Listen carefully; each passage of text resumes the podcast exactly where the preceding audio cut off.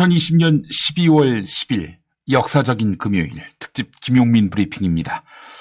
안녕하십니까. 검찰개혁 슈퍼데이에 인사드립니다. 오늘은 박재호 더불어민주당 의원의 글로 서막을 여는 것이 옳을 것 같습니다. 한때 군사정권의 총애를 받아서 민주세력 탄압에 앞장섰던 경찰은 박종철 고문치사 사건으로 일시에 국민의 신뢰를 잃었습니다. 그래서 검찰의 하부 기관으로 고착화됐습니다. 국세청도 한때 유력 대선 주자를 등에 업고 대통령 선거 자금을 강제 모금했다가 세풍 사건으로 한순간에 국민의 신뢰를 상실하고 몰락했습니다. 가장 최근에 국정원이 선거 개입 사건으로 국내 정보 업무 피해지라는 몸통의 반쪽을 잘라내는 치욕을 지금도 치르고 있습니다. 그런데 국민의 강력한 요구가 시작된 지 24년의 시간이 지났건만 검찰 권력은 아직도 굳건합니다. 마침내 그 권력을 국민의 대표들이 검찰 개혁을 시작할 수 있게 만들었습니다. 검찰은 국민의 힘으로 통제가 가능한 기관으로 거듭나야 합니다. 문민 통제를 받는 국가기관이 돼야 합니다. 네. 그렇습니다. 오늘 김용민 브리핑은 윤춘장 고별 방송으로 함께 합니다. 제목을 그래서 이렇게 붙여봤습니다. 짜장은 자택으로. 네. 짜장은 자택으로. 오늘 이야기 손님 소개합니다. 국민 변호사 서기호 전 판사 그리고 사법정의 바로 세우기의 김한매 대표 더불어민주당 국회 법제사법위원 김남국 의원 그리고 아주경제법조팀 김태현 기자 이렇게 네 사람과 함께 공수처법 개정안 통과 그리고 윤석열 검찰총장 징계위원회 속보를 여러분들께 예, 논평과 함께 보내드리도록 하겠습니다. 우선 오늘의 헤드라인 함께 하시죠.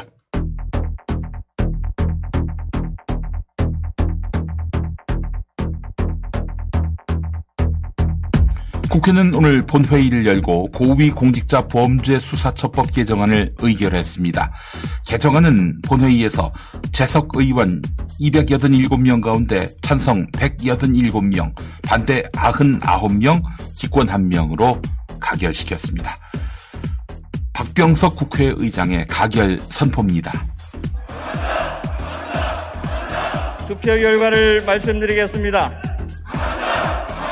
재석 287인 중 찬성 187인, 반대 99인, 기권 1로서 고위공직자 범죄수사처 설치 및 운영에 관한 법률 일부 개정 법률안 대안은 가결되었음을 선포합니다.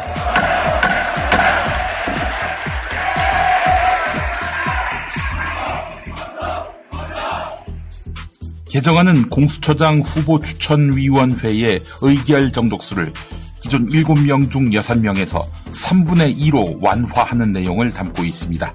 이에 따라 야당 추천위원 2명이 후보 선정에 찬성하지 않아도 의결이 가능해 사실상 야당의 거부권이 무력화됩니다.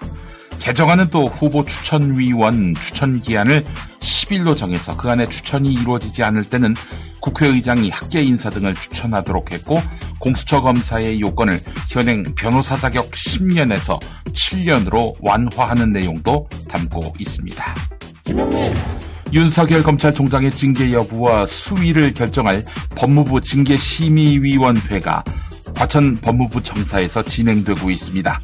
오전 10시 40분에 회의가 시작됐고 윤석열 총장은 불참한 가운데 법률 대리인 3명만 출석했습니다. 오전 1시간가량의 논의에 이어서 낮 2시부터 재개된 회의에서는 윤 총장 측이 징계위원 4명에 대한 기피 신청 등을 했으나 모두 받아들여지지 않았습니다. 다만 윤 총장 측의 기피 대상자였던 심재철 검찰국장은 스스로 회피 의사를 밝혀서 심의에 참여하지 않기로 했습니다. 징계위가 윤 총장의 기피 신청을 받아들이지 않음에 따라 지금부터는 윤 총장의 여섯 가지 징계 사유를 넣고 본격적인 공방이 이어질 것으로 예상됩니다. 문재인 대통령이 저녁 7시 반 청와대 본관 집무실에서 2050 대한민국 탄소 중립 비전을 선포합니다. 문 대통령의 오늘 선언문에는 기후 위기를 극복하고 위기를 기회로 삼아 선도국가로 도약하고자 하는 담대한 비전을 담았다고 임세은 청와대 부대변인이 설명했습니다. 오늘 행사가 대통령 집무실 책상에는 지구 환경 위기 시간 오후 9시 47분을 가리키는 탁상시계가 놓이고 문 대통령은 폐 플라스틱 등을 활용한 친환경 원단으로 제작된 넥타이를 착용할 예정입니다. 국내 코로나19 누진, 누적 확진자가 이제 4만 98명입니다. 4만 명을 돌파했습니다. 코로나19 환자가 그만큼 빠르게 늘고 있습니다. 최근의 환자 급증세는 매우 걱정된다고 할 수 있겠습니다. 이와 관련해 방역당국은 현재 코로나19 3차 유행이 앞선 1, 2차 유행과 비교해 가장 규모가 크고 장기적으로 진행되고 있다고 밝혔습니다.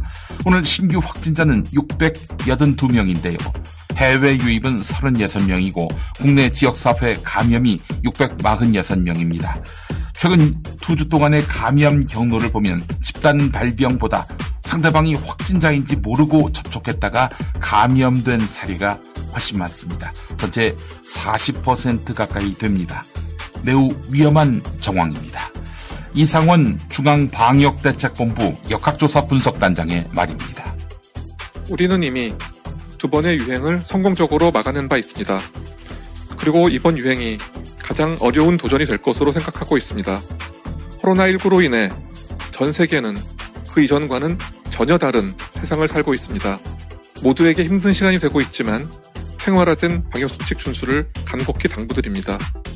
그리고 몸이 불편하시면 모두의 안전을 위해 가능한 빨리 검사를 받아주실 것을 거듭 부탁드리겠습니다.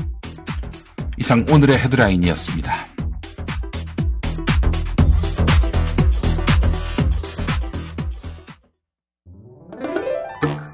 운전자를 위한 꿀팁 7,000원 운전자 보험 카페. 교통사고 형사 합의, 벌금, 변호사 비용은 자동차 보험에서 보장 못합니다. 운전자 상해까지 보장하는 7,000원 운전자 보험 카페. 버스, 택시, 트럭 등 영업용 운전자를 위한 13,500원 운전자 보험 카페도 있습니다.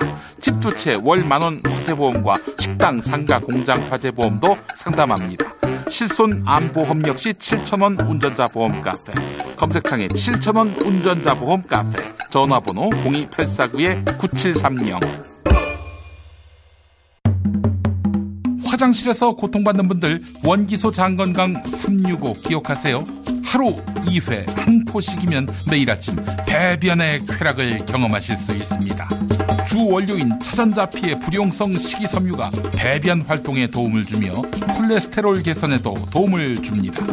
중요한 건 가격. 인터넷 최저가 36,000원이지만 김용민닷컴은 만 원이 저렴한 26,000원. 화장실 끝 판왕 원기소 장건강 365를 김용민닷컴에서 압도적 최저가에 만나보세요. 전혀 동의할 수가 없고요. 아니 전혀 동의할 수가 없습니다. 아니 이걸 가지고 저렇게 일방적으로 하시면 저는 뭐 어? 참 너무 어이가 없어서 그렇습니다. 어이가 없습니다. 저는 그럼 제가 그 어이가 없는데 그런 말씀 못 드립니까? 어? 이게 뭡니까? 저는 도저히 받아들일 수 없습니다. 이거는 저는 사과 못 합니다. 그리고 제가 사과할 것 같으면 그런 말씀 드리지도 않았고요.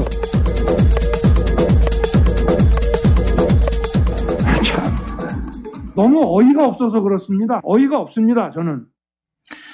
오늘 검찰개혁 슈퍼데이입니다. 긴박하게 돌아가는 검찰개혁 현안을 다루기 위해서 오늘 김용민 TV는 특집으로 꾸몄습니다. 자, 이름 붙여봤죠? 어, 윤춘장 고별 방송. 제목은 짜장은 재택으로. 네. 첫 이야기 손님으로 어, 국민판사 서기호 변호사님 모셨습니다. 어서 오십시오. 안녕하세요. 변호사님 감사합니다. 이렇게 또 스튜디오까지 나와주셔서 너무 고맙습니다. 네. 네. 아유. 시국이 시국인 만큼 예. 나와야죠. 아, 아니, 너무 마르셨어요, 보니까. 아, 날렵해졌습니다, 대신에. 아. 네. 그만큼 날렵해졌다는 거죠. 예, 알겠습니다. 기민하게 또, 네. 어, 오늘의 현실을 또 바라보고 계시는 우리 서기호 변호사님. 공수처법 통과 만감히 교차하셨을 것 같습니다. 네, 그렇습니다. 2003년 노무현 대통령 취임 이후부터 어, 줄기차게 정말 좀 공수처 설치의 필요성들이 음. 강조돼 왔는데 네. 예, 지금 몇 년 만입니까 도대체? 음. 17년 예, 거의. 99년에 그 처음 이제 공직자 범죄 수사처인가요? 아, 그거를 맞다. 그때는 처음에는 고비처라고 그랬죠. 예, 예. 어, 고비처라고 이름 붙이고 막 그랬는데. 공비처. 공비처였어요. 그래서 그때 그게 이제 공비 이런 이제 좀, 좀 어감이 좀 안 좋다 그래가지고 예, 예. 그 뒤로 공수처로 바뀌었던 걸로 기억하고. 있습니다. 예. 하여간 99년부터 시도가 됐는데 드디어 이제 결실을 맺게 됐습니다.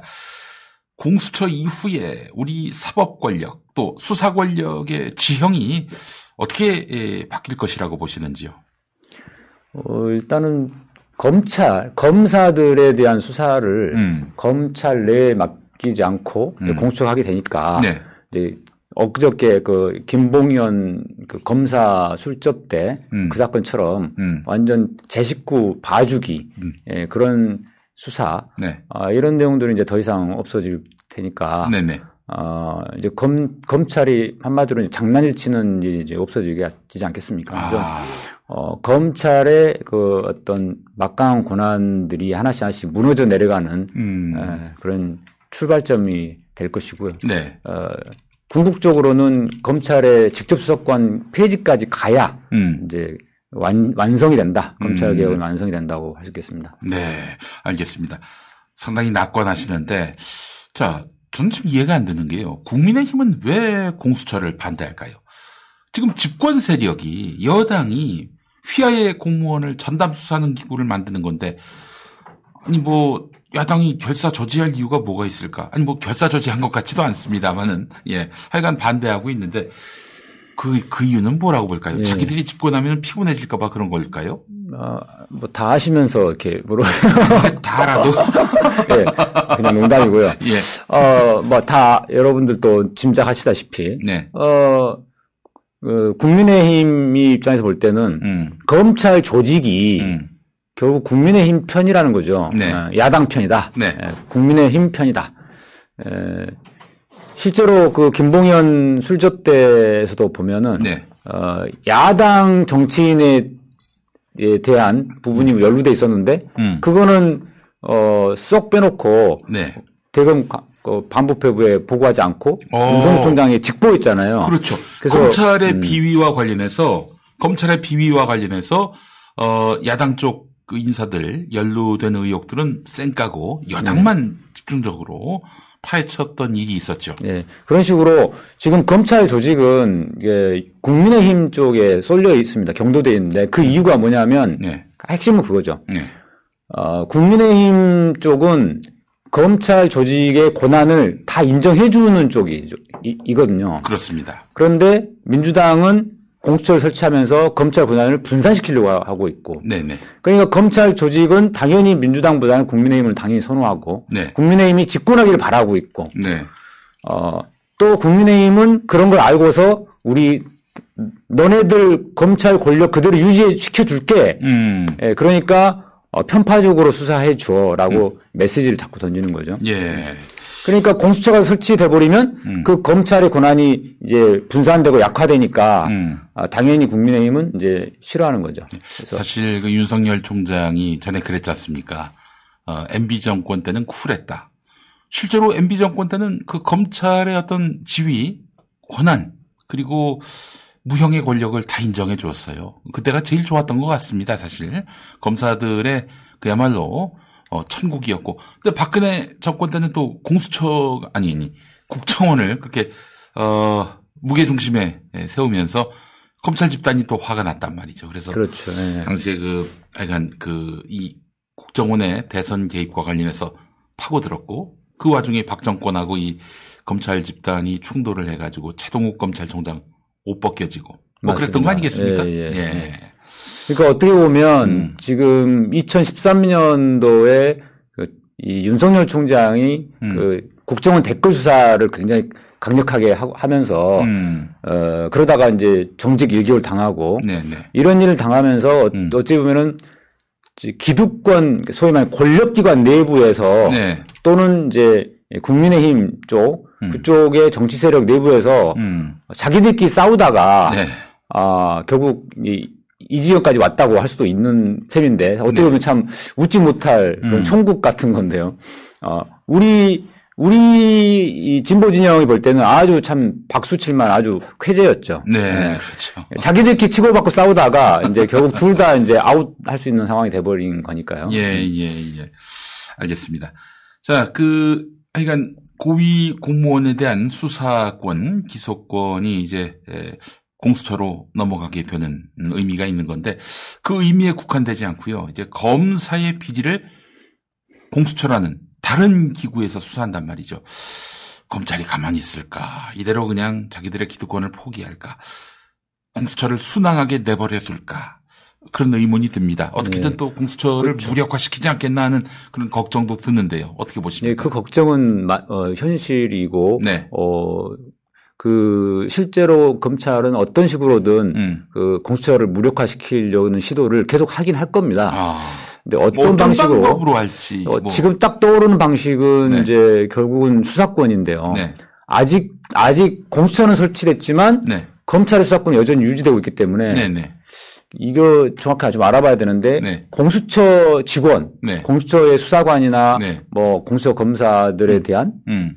수사권은 그 사람들이 뭐 비위를 저질렀을 때 네. 거기에 대한 수사권은 어 검찰이 할 수 있는 걸로 돼 있지 아, 않을까 그렇죠. 이게 되거든요. 고위공직자 범죄수사처니까 공수처에서 일하는 사람들 중에는 고위공직자가 아닌 사람들이 있을 거란 말이에요. 그러니까 그들에 대한 수사는 또 검찰이 할 수 있다. 그러니까 고위 공직 고위 그러니까 공수처에 예. 근무하시는 분들은 네. 그 공수처 수사의 대상이 아니거든요. 그렇죠. 예. 예, 예, 예. 그러면 그 사람들이 뭐 뇌물죄를 저질렀다거나 음. 뭐 이런 뭐 교통사고야 이런 거야 단순한 거는 경찰이 아니까 상관없지만은 예. 이제 좀 뭐 뇌물죄나 이런 것들을 이제 저질렀다라고 내사를 하고 네. 뭐 이렇게 하면서 검찰이 음. 또 수사할 수 있지 않을까 이런 생각이 드는데 아. 그게 지금 공수처법 개정안이나 기존 통과된 법안에 음. 그 공수처 근무자들에 대한 수사권이 누구에게 있는지가 따로 명시가 되어 있는지 잘 모르겠네요. 그, 아. 그 부분은 제가 연구를 못 해봐서 확실치 않습니다. 어, 그 비- 어쨌든 뭐 빈틈을 노리고 빈틈을 노리고 공수처를 흔들 수 있는 그러니까 모든 방법을 다 동원할 수 있다. 아마도 그, 그 공수처 근무자들에 음. 대해서 수사권이 누구에게 있다 이런 것을 명시하기 어려웠을 겁니다. 수- 음, 그렇죠. 어, 그렇지 않습니까? 따로 할 수 없잖아요. 뭐. 대상자들은 그 지금 공수처의 수사 대상자들은 확실히 특정이 돼 있기 때문에 그렇죠. 예. 어 하위 공직자에 대한 수사는 뭐 당연히 검찰이 예. 맡을 수밖에 없는 거 경찰, 아니겠습니까? 검찰이 기존처럼 하는 건데 네네. 이제 경찰은 어차피 단순한 뭐 교통상황 이런 것만 하니까 예, 예. 주로 검사들이 또 공수처 근무자들을 또 이렇게 막, 막 음. 눈에 불을 켜고 이렇게 비리 찾아내려고 뭐 이러지 않을까. 음. 그러면서 또 언론에도 흘리고. 네. 예. 예, 그래서 근본적으로는 검찰의 직접 수사권까지 완전히 폐지시켜버려야 아. 이제 그래야 게임이 끝나는 거죠. 알겠습니다. 아, 저 굉장히 중요한 지적을 하셨습니다. 지금 이렇게 뭐 단순히 검사를 수사할 수 있는 기관을 따로 두는 정도가 아니라 검찰의 직접 수사권을 폐지하는 방법. 뭐, 어, 기소, 즉 공소권만 유지할 수 있도록 하게 하는 것. 이게 에, 검찰 개혁의 그 최종적인 목표가 돼야 한다. 이런 예, 말씀입니다. 그렇습니다. 예, 알겠습니다. 자, 검사뿐만 아니라 판사들도 어, 공수처에서 이제 수사하게 될 텐데 판사 사회 분위기는 어떻습니까? 판사들도 이번에 전국 법관 대표회의에서 네. 입을 닫아버렸듯이 음.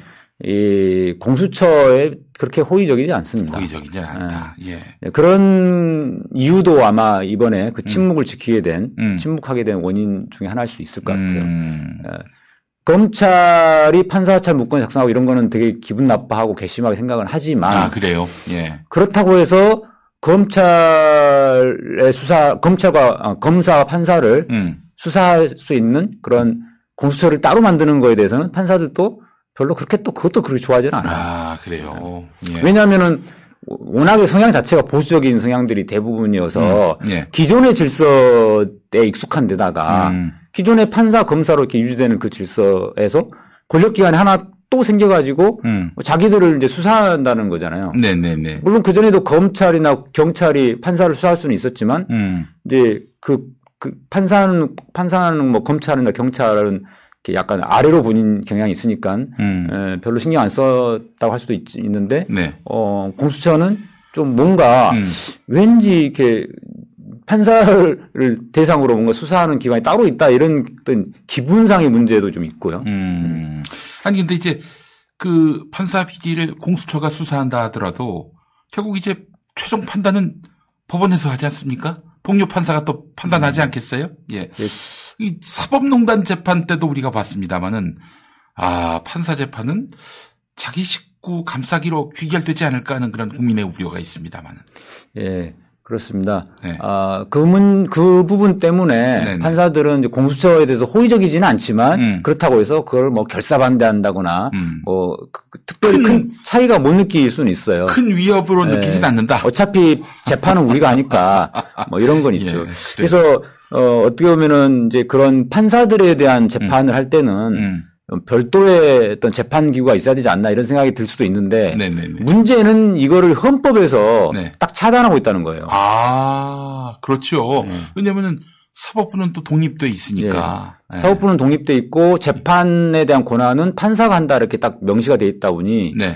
어 판사가 범죄를 저질렀어도 판사가 재판하도록 돼 있는 거예요 헌법에. 음. 그러다 보니까 이 사법농단 수사 때 네. 에, 한참 그런 특별 재판부를 만들어야 된다 네네. 이런 논의가 있었고 우리 박주민 의원이 아마 그 특별 재판부에 대한 법안도 발의하고 그랬죠. 네네네, 그렇습니다. 그런데 그게 이제 위헌 논란이 이제 제기된 거예요. 음. 예, 법 헌법에 이게 재판은 법관이 하도록 돼 있는데.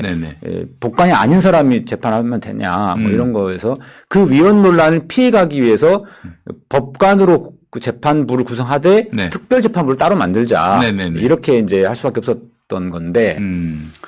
그 부분은 좀 어, 어떻게 보면 이제 장기적인 과제인 것 같습니다. 네. 아, 사실 제 개인적으로는 네. 그 헌법에 있는 그 규정도 음. 어, 바람직한 건 아니라고 생각하거든요. 장기적으로 볼 때는. 네네. 과거에 20세기, 19세기, 20세기에 음. 근대화 과정에서 이제 법치주의가 그리고 사법권의 세- 독립 음. 이런 것들이 제도화되는 과정에서 네. 그 헌법에 딱 그렇게 명시를 보장했던 건데 네. 그 제도가 음. 법관에 의해서 재판하도록 그러한 했던 제도가 과거에는 음. 진일보한 것이긴 했는데 네. 21세기에도 과연 그게 계속 유효하냐 음. 이건 의문이 좀 있습니다. 네. 알겠습니다. 자, 그 윤석열 검찰총장 어, 징계위원회 관련한 이야기 한번 나눠봤으면 좋겠습니다. 일단 뭐 징계위원들 상당수가 뭐 호남 출신이다. 아, 혹은 2010년 또는 2012년 선거 때 민주당이나 문재인 대통령을 지지했다면서 배척했습니다. 이 배척 사유를 어떻게 보세요? 이 저기 윤석열 에, 변호인들의. 예. 그런 이제 그런 사유들은 좀 되게 추상적이잖아요. 예, 예, 어, 그렇죠. 어, 그리고 어 그러니까 그, 그 배척 사유가 따지면 그러면 호남 사람들은 아무도 징계위원은 못 들어갔는 이런 일이 벌어지지 않나요? 아니 예? 지금 대통령이 저 경남 거제 출신이고 법무부 장관이 대구 출신이에요. 왜? 왜 호남이 여기서 거론되는지 좀 도무지 이해할 수 없고요. 예. 그리고 2012년 대선 때 문 대통령을 지지했다.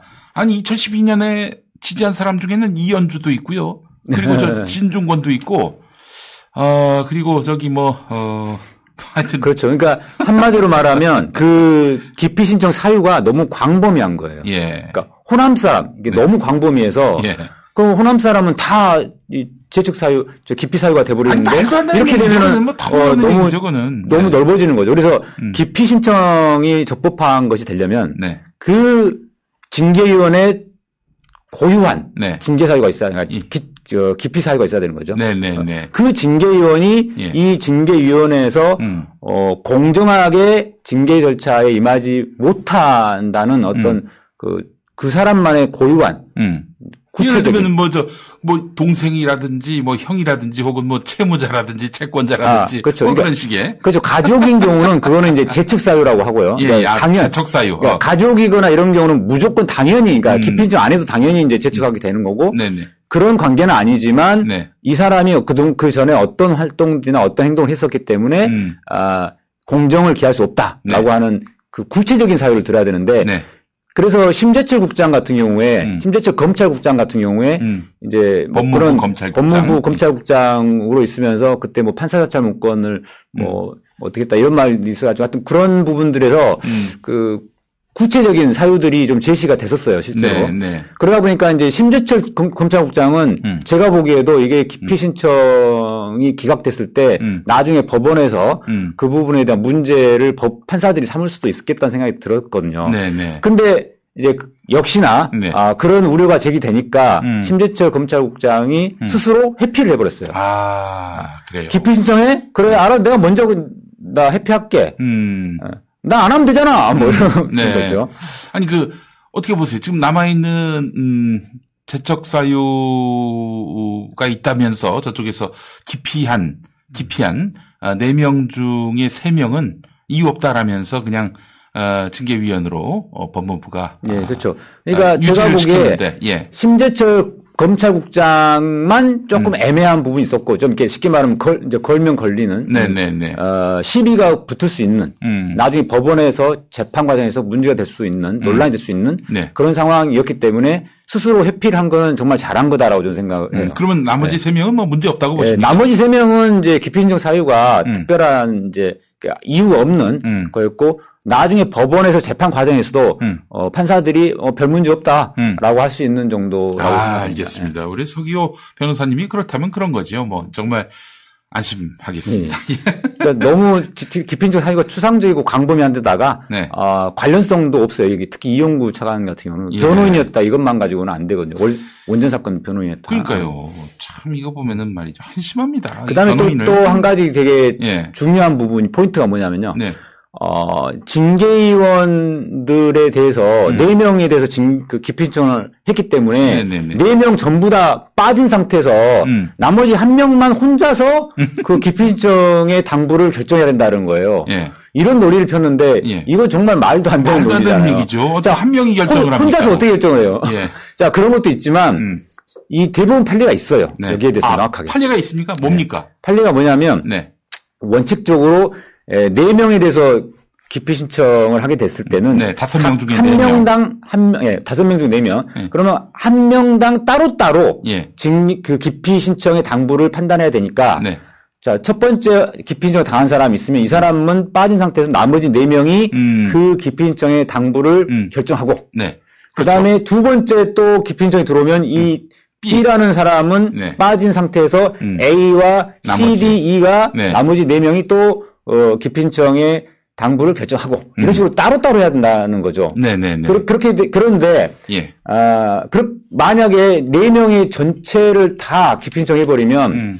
이 경우에는 어, 기피 신청권의 남용으로 볼 여지가 많기 때문에 음. 특히 공통된 사유를 가지고 예를 들어서 음. 아까처럼 호남이다. 음. 뭐 대선 때 2012년에 민주당을 지지했다. 음. 아 어, 문재인 대통령 을 지지했다. 이런 거 네. 이런 것들은 공통된 사유잖아요. 그렇죠. 이런 공통된 사유를 이제 제시하는 거는 음. 기피 신청권 남용으로 봐서 아, 그렇군요. 그럼 판례가 있다는 예, 예, 말씀이죠? 판례가 있습니다. 그래서 남용으로 봐서 예. 이거는 이럴 경우에도 이럴 경우에는 그 따로 따로 음. 어, 어, 그 판단을 한다. 네. 그, 그 기피 신청 대상이 된 사람도 음. 다, 다른 사람의 기피 신청에 대한 당부의 판단에 음. 에, 포함 된다. 포함해서 해도 된다. 예, 예, 예. 뭐 이런 거죠. 알겠습니다.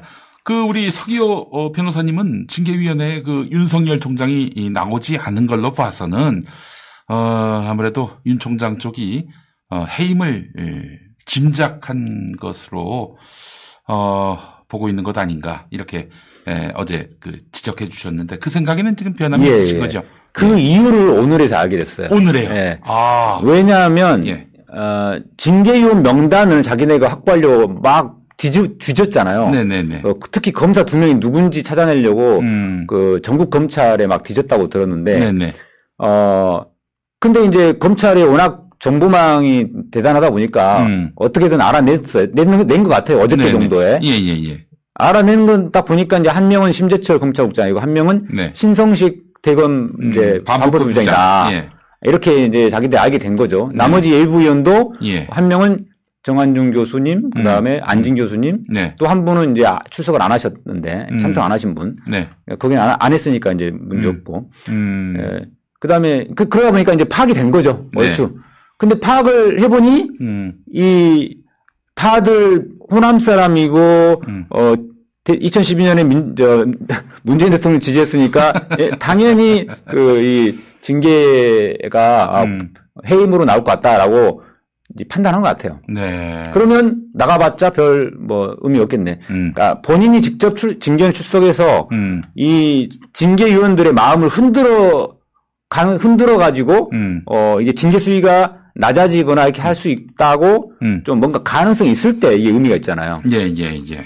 음. 어, 그런데 전혀 1%의 가능성도 없다고 보이니까 네. 이제 불출석한 거죠. 그럼 오늘의 어떻게 뭐 어, 해임이 결정될 거라고 보세요? 아, 이제 결정은 거의 해임으로 나올 것 같은데 음. 하지만 이제 절차 부장을 충분히 해야 되니까 아. 어, 이 기피 신청에 대해서 음. 당부를 판단하고 하는데 지금 벌써 몇 시간이 지나버렸고요. 글쎄 말입니다. 그, 어, 그 다음에 지금은 증인 신청에 대해서 음. 채택할지 말지에 대한 결정을 하는데 시간이 이제 흐르고 있다고 이제 언론 보도 나오고 있습니다. 네네. 근데 증인 신청이 일곱 명이나 돼요. 음.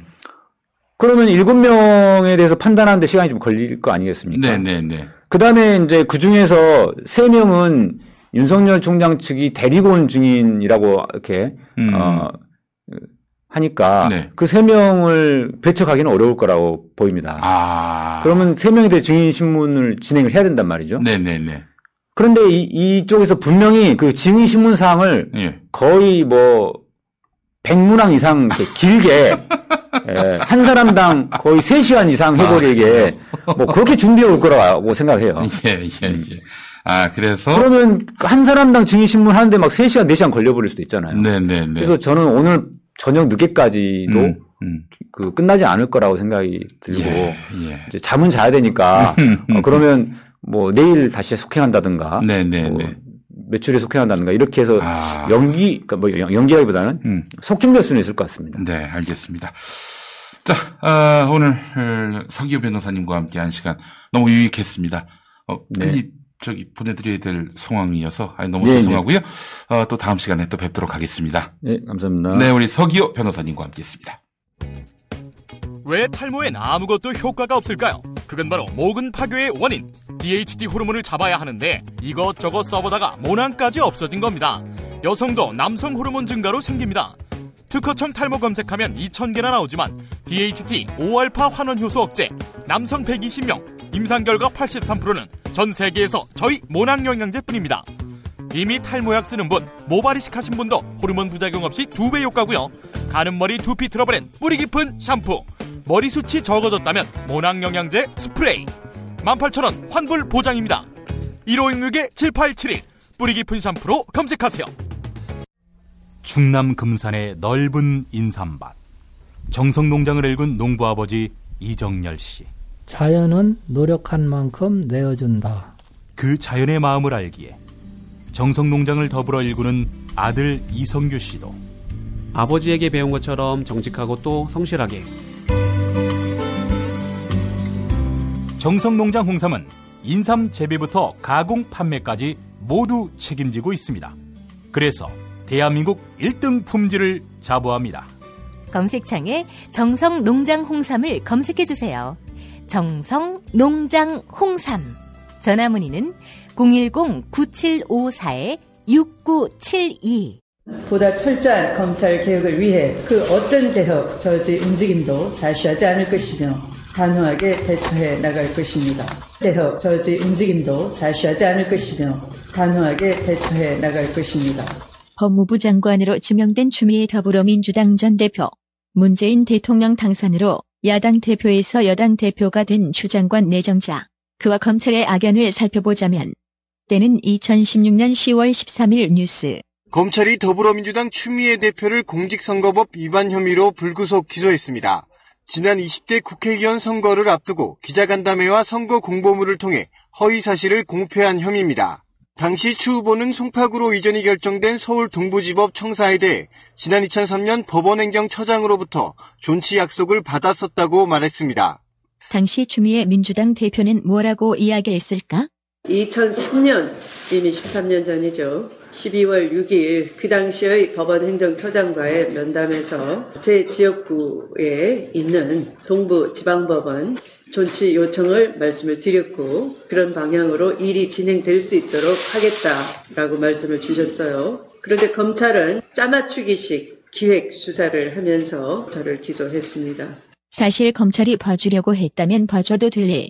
하종대 동아일보 기자 채널A에서 근데 이런 경우에 일반적으로 선거법을 검찰이 적용할 때는 이 정도는 사실은 어, 무혐의 처리를 해주기도 합니다. 네. 그러나 엄격하게 한다면은 아 이거 당신이 허위 사실을 공표한 거다 해가지고 기소를 하기도 합니다. 그러니까 어떻게 보면 추미애 대표의 검찰의 기소는 봐줄 수도 있고 안 봐줄 수도 있는 거를 기소를 했다 이렇게 볼수 있는 거고요. 우성우 당시 원내대표. 이것을 우병우 당시 청와대 민정수석 소행으로 규정. 추경안, 윤상현, 현기환 등 친박 인사들은 무혐의 처리해준 그날 제1야당의 대표부터 중진 의원들을 무더기로 기소하는 이 명백한 편파성이 어제 오늘 사이에 벌어지지 않았습니다. 여러 군데 탐문해 본 결과 이것은 우병우 민정수석의 작동 오퍼레이션이다. 민정수석이 개인 감정을 가지고 이런 식으로 야당과의 전면전을 선언해도 되는 것입니까? 우병우는 검찰 출신. 당시 검찰에는 우병우 기지들이 드글드글. 한편 당시 여당, 새누리당에 대해서는 봐주기로 일관했다는 게 민주당 시각. 이번에 행정안전부 장관으로 지명된 전해철 당시 최고위원. 최경환, 윤상현 의원, 현기환 전 청와대 정무수석의 공천 개입 의혹에 대해서는 무혐의 처분을 했습니다.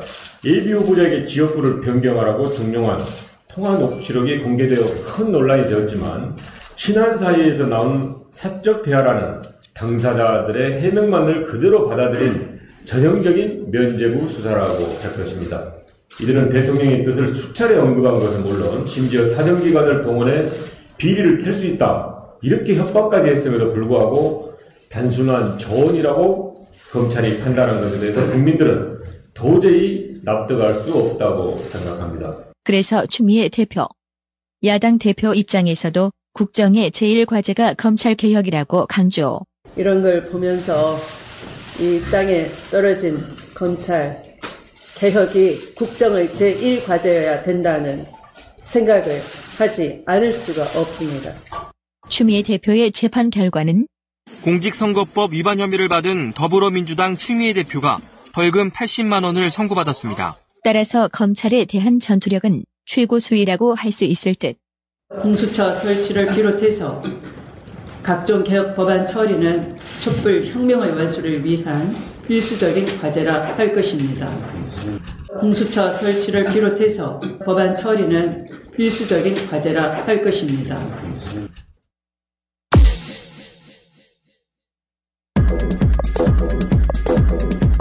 전혀 동의할 수가 없고요. 아니 전혀 동의할 수가 없습니다. 아니 이걸 가지고 저렇게 일방적으로 하시면 저는 뭐 어?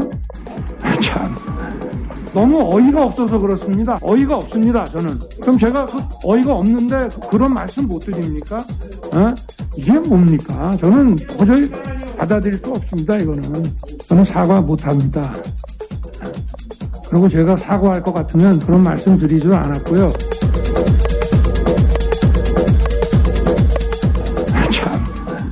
너무 어이가 없어서 그렇습니다. 어이가 없습니다, 저는.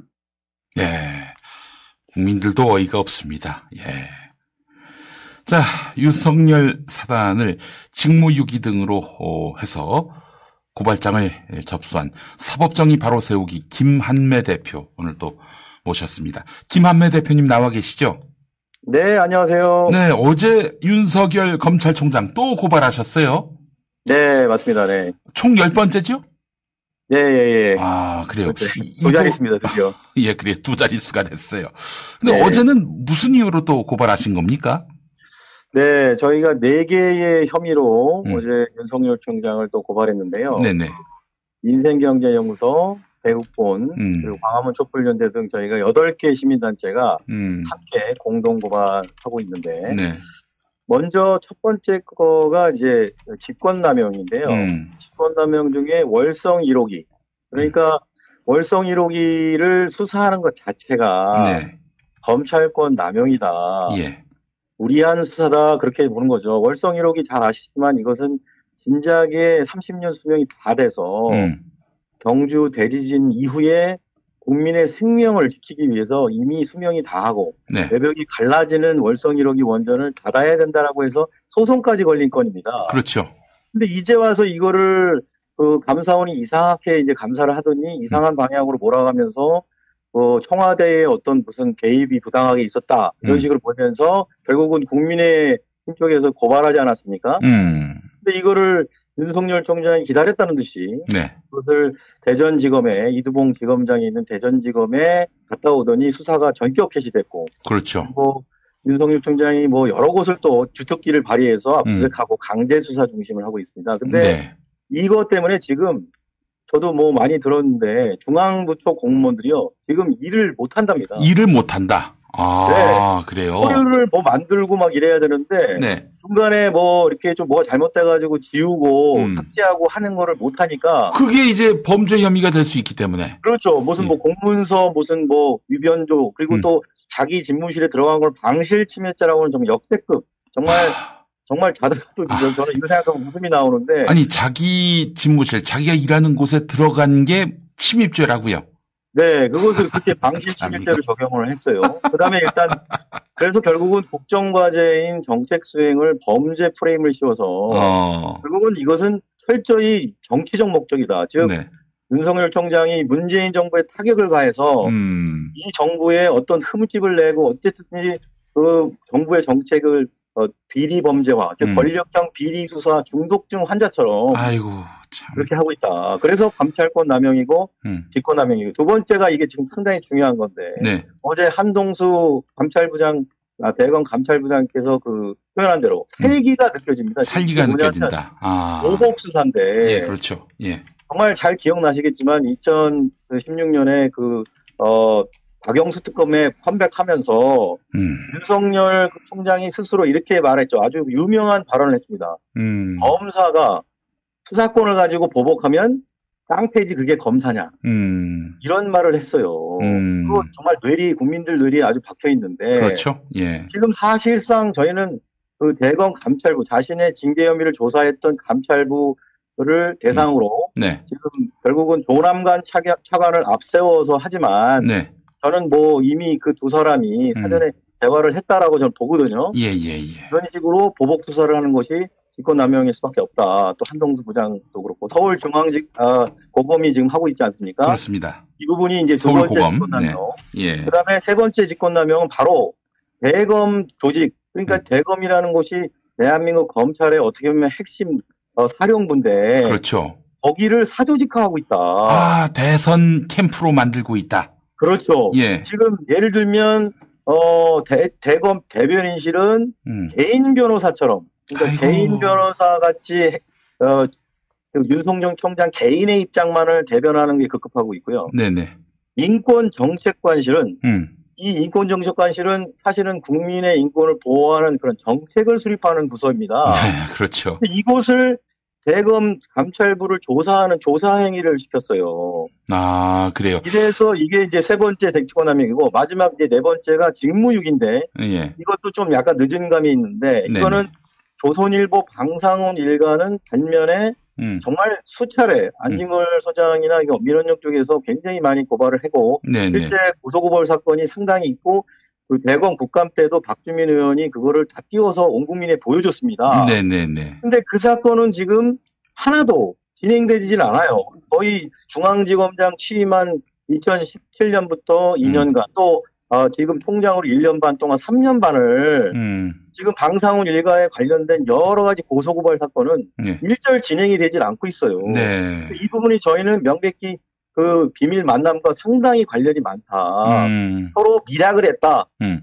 그날 서로 미락을 하고 조선일보는 조중동도 포함해서 적극적으로 보수 언론이 윤 총장을 차기 어떤 대선 후 대권으로 음. 가는 길목에서 아주 적극적으로 스피커 역할을 해주고 네. 빡빡 밀어줄 테니 음. 대신 어, 우리 사건들을 좀 무마해달라는 식의 그런 대화가 분명히 미량이 있었다. 예, 예, 예. 그냥 그렇게 봅니다. 네, 그래서 그걸 직무유기로 고발했습니다. 네. 어느 것 하나, 아, 허투루 고발하신 게 없네요. 다 그렇죠. 하나하나 굉장히 근거와, 아, 또한 논리가 있는. 요새 네, 지금 그런- 저한테 이거 이거 고발해달라 저거 고발해달라 이렇게 막 민주 진보 진영의 네. 깨신들께서 예. 이것 좀 고발해달라고 막 요구 사항이 지금 빗발치고 있어요. 아, 그래요. 그러면은 저기, 예. 유료 서비스로 좀 전환하시죠. 예, 예. 아, 저, 그런데 말이죠. 어, 사실, 이거 검찰에 다 고발하신 거잖아요. 그렇죠. 검찰이 과연 제대로 수사할 수 있을 것인가? 차라리 기다렸다가 공수처에다 하는 게 낫지 않겠는가? 이런 이야기를 하는 분도 있을 것 같습니다. 맞습니다. 이제 좀 약간 지금 윤석열 검찰에다가 윤석열 고발하는 게 그게 음. 그게 되겠냐. 네. 그러나 저희는 그 지, 금이 시점에서 윤석열 총장을 고발하지 않을 수가 없었고 네. 촛불 시민들의 요구가 아까도 말씀드린 굉장히 크고요. 음. 또 반대쪽에 반대편에 있는 계신 분들이 음. 억세련이라는 단체에서 지금 우리 민주진보 진영 특히 추미애 장관을 음. 얼마나 열심히 고발하셨습니까? 네. 근데 저희 민주진보 진영만 이렇게 당하고 있어야 됩니까? 음. 침묵을 지켜야 됩니까? 저 어떻게 뭐 착한 아이 신드롬이 있어야 합니까? 그래서 저희가 도저히 견디다 못해서 네. 사도 고발을 하고 조국 예. 장관부터 시작해서 그래서 저희가 기다 정말 한계 인내 한계를 느껴서 음. 올 7월부터 저희가 대신 총대 메고 고발을 하는 거고요. 아이고 참. 그리고 예. 이, 이 사건들을 제대로 처리 안 하는 것도 또 음. 중요합니다. 네. 지금 대표적인 게 엊그제 발표한 라임 술접대. 사건 좀 이따 말씀드리겠지만 이것도 남부지검을 이, 이 남부지검 수사팀 이, 사, 이 수사팀도 이분들이 이 사건을 저희가 고발한 거를 제대로 처리하는 이것도 공수처 사건이다. 음, 네. 이래서 공수처가 정말 필요하다. 그래서 그런 것들을 또 보여주는 또 효과도 있어요. 저희 네. 아, 그렇군요. 아, 검찰이 엉망으로 수사하는 것들을 또 있는 그대로 어, 보여주기 위해서 검찰에다가 그렇죠. 애써서 고발하고 있는 것이다. 수사를 엉망으로. 어, 네, 코바나 컨텐츠도 마찬가지고요. 예, 또 예, 예. 옵티머스 무혐의 처분한 거 저 윤석열, 이두봉, 김육철 고발했는데 이것도 네. 지금 눈 부릅뜨고 보는데 제대로 안 되고 있는 것 같아요. 그러니까 음. 그런 것들도 다 지금 공수처 예약 사건입니다. 네. 네, 그래요. 알겠습니다. 앞서서 그 두 건 빼고, 어, 얼마 전까지 고발했던 여덟 건 모두 지금 수사가 뭐 제대로 이루어지지 않고 있다. 이렇게 봐도 되겠네요.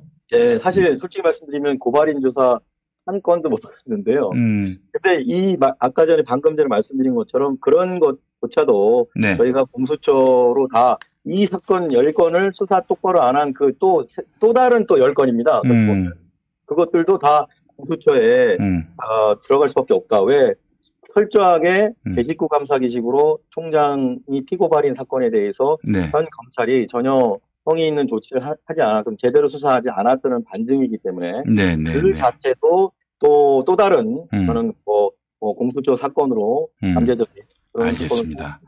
야, 다, 다 이제 뭐, 그, 미리 다 계산과 계획이 다, 아, 이제 세워진, 음, 가운데서 이렇게 고발을 그렇군요. 활동을 하신 거네요. 그죠? 예. 그, 뭐, 영화 그 기생충의 대사를 보면은, 야, 넌, 음, 다 계획이 있구나. 이 대사가 갑자기 생각이 아유 납니다. 감사합니다. 자, 우리, 중에 예, 예. 아주- 예. 예. 김한배 대표님, 잠깐만요. 어, 저희가 지금, 음, 법무부 쪽에, 에, 나름대로 취재 중인 보도진을 통해서, 어, 전해 들은 이야기는 징계위원회 상황과 관련한 속보입니다. 아, 법무부의 발언이 끝났고 지금 윤석열 총장 측이 의견을 말하는 중이라고 하는데 그러나 증인이 서너 명 음, 지금 남아 있습니다. 이 신문이 있어야 될 텐데 적어도 이제 저쪽에서 윤석열 쪽에서 어, 신청한 그 증인 서너 명 이 사람들은 최소한 어, 증인 신문을 해야 되지 않겠습니까? 그 사람들 것까지 다 배제를 하면은 이건 뭐 한마디로 말해서 어, 뭐 징계위원회가 어, 파행으로 어, 어, 진행됐고 또 뭐 한마디로 얘기해서 어, 짜맞추기식으로 어, 뭐 정해진 음, 결론대로 어, 해서 결론이 났다라는 비난과 또 저들의 반격이 있을 수 있기 때문에 일단 그 어, 증인 신문까지 다 하게 되면은 어, 아주 늦은 시간에 결론이 날 가능성이 높고 아니면 길을 한 번 더 잡을 것 같다는 어, 전원이 이 방금 들어왔습니다. 여러분들께 알려드리고요. 자, 검사 술 접대 의혹 관련한 이야기 이것도 한번 네네. 여쭤보겠습니다. 네네. 아니 이게 말이죠. 뇌물죄를 적용하지 않고 김영란법을 적용했어요. 그리고 네. 술자리에 머무는 시간을 기준으로 해서 계산을 했는데 이 국민들의 그 웃음거리가 되고 있습니다. 이거 어떻게 보셨어요? 자, 좀 세 가지로 좀 정리를 해볼 수 있는데 네. 가장 큰 문제는 법 적용입니다. 음, 검사들의 가장 큰 힘은 기소하느냐 안 하느냐도 있지만 네, 어느 법을 적용시키느냐 해당 혐의에 대해서 이게 큰 차이를 만드는데요. 음, 이 뇌물죄를 너무 좁게 그 해석을 했어요. 그러니까 직무 대가성을 음, 너무 좁게 해석을 했습니다. 네, 예를 들어서 선생님들, 그 교사들, 교직원들 같은 경우에는 음. 가르치는 게 직무지 않습니까? 그렇죠. 예. 그래서 이제 우리 아이들이 그 스승의 날 종이 카네이션을 갖다 드리고 싶어도 음. 김영란법에서 그것이 직무 연관성이 있다라고 해서 그것도 못 드리게 하는데 음. 지금 검사들은 자기가 직접 수사팀 그 일원이 아니면 네. 그 사건에 해당 피의자의 직접 수사 담당이 아니면 음. 직무 연관성이 없다라는 식의 해석을 했어요. 어. 근데 검사는 아시지만 수사가 직무입니다. 음. 그리고 검사 조직이 굉장히 작, 굉장히 좁습니다. 검사 네. 세계가. 그렇죠. 거의 그 한 달이 건너면 다 아는 사이고 음. 2년마다 로테이션을 하기 때문에 네. 거의 다 전 동료예요. 예, 예. 그래서 내가 진짜 작정하고 그 음. 김공현이를 봐줄 생각이 있었으면 전화를 해서 음. 영향력을 부당하게 미칠 수 있는 여지가 충분합니다. 네네. 그리고 이제 중요한 거는 이 한 사람 기소된 사람 같은 경우에 뭐 제가 봤을 때는 그게 그 수사팀장으로 직접 수사팀에 직접 간 분이 한 분 계세요. 실제로. 네네네. 이분의 경우에는 음. 뇌물죄도 있지만 수뢰 후 부정처사죄라는 게 있습니다. 어. 수뢰 후 부정처사 이거는 선 선수뢰 그러니까 먼저 뇌물 그러니까 향을 먼저 받고 네, 룸사롱에서. 나중에 예, 나중에 조금 시간이 흘- 흘러서 음. 그 다음에 어떤 부정처사라면 이게 처벌하게 돼 있는 이런 경우거든요. 심지어 음. 공무원이 판례 보면요. 네. 공무원이 되기도 전에, 그러니까 음. 내가 야 이제 다음에 공무원 되는데 음. 내가 잘 봐줄게 하고 음. 이런 뭐 뇌물을 받은 경우가 있었어요. 네. 내가 공무원으로 임용되기도 전에. 음. 근데 이게 다 수뢰후 부정처사로 처단받았거든요. 음. 근데 지금 이 실제 수사팀에 참여한 이, 이 현직 검사는 음.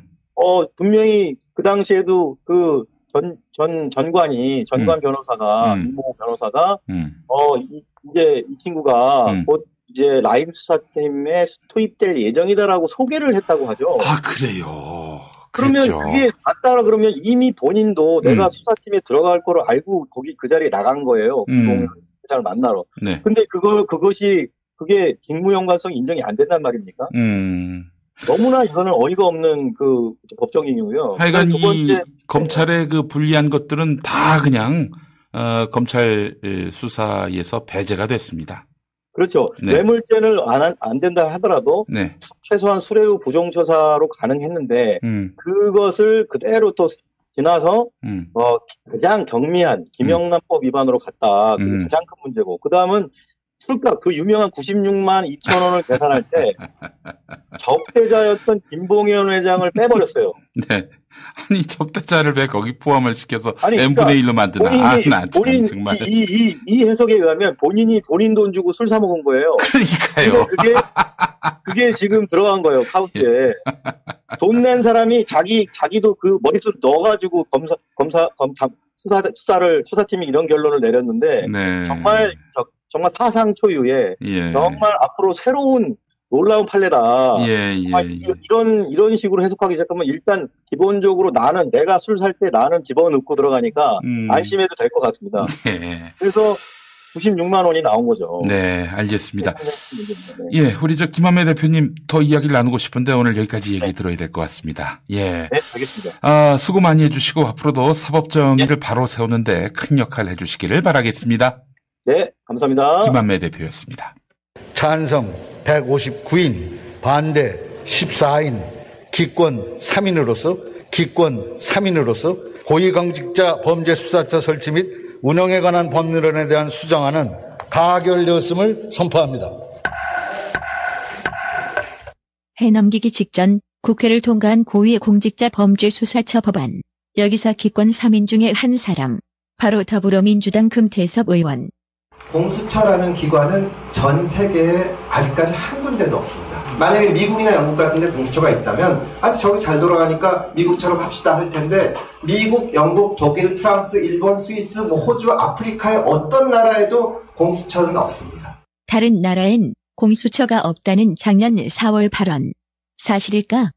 JTBC는 아니라고 하는데 여러 나라에서 유사한 기관을 운영하고 있습니다. 미국부터 보겠습니다. 정부윤리청이 연방 공무원의 부패 예방을 감찰국이 각 부처 공무 전반에 대한 조사를 합니다. FBI가 있습니다. 그럼에도 불구하고 공직비리 전담기구를 이렇게 만들었습니다. 홍콩에는 염정공서, 싱가포르엔 탐호조사국이 있습니다. 금태섭 의원의 또 다른 공수처 반대 논리. 공수처의 수사 대상인 판사, 검사, 또 정치인들을 계속해서 살피게 됩니다. 사법부의 독립성이나 뭐 정치인들의 활동을 위축시킬 우려가 있다고 생각을 합니다. 검찰이라는 권력기관이 토론과 논의를 통해서 이제 이해관계의 조정이 돼야 될 정치의 영역까지 와서 이렇게 하는 것이 문제라고 생각을 하고 있는데 공수처도 자칫 잘못 만들면 지금 검찰의 자리를 대처해서 그런 부작용을 일으키지 않을까 그런 걱정을 하는 것입니다. 무소불위의 검찰 횡포에 제동을 걸자는 당론에는 별다른 언급이 없는 듯. 그래서 개인의 소신은 그러해도 표결에 들어가서는 찬성표를 던질 것이라고 믿었던 더불어민주당 대변인 홍익표 의원.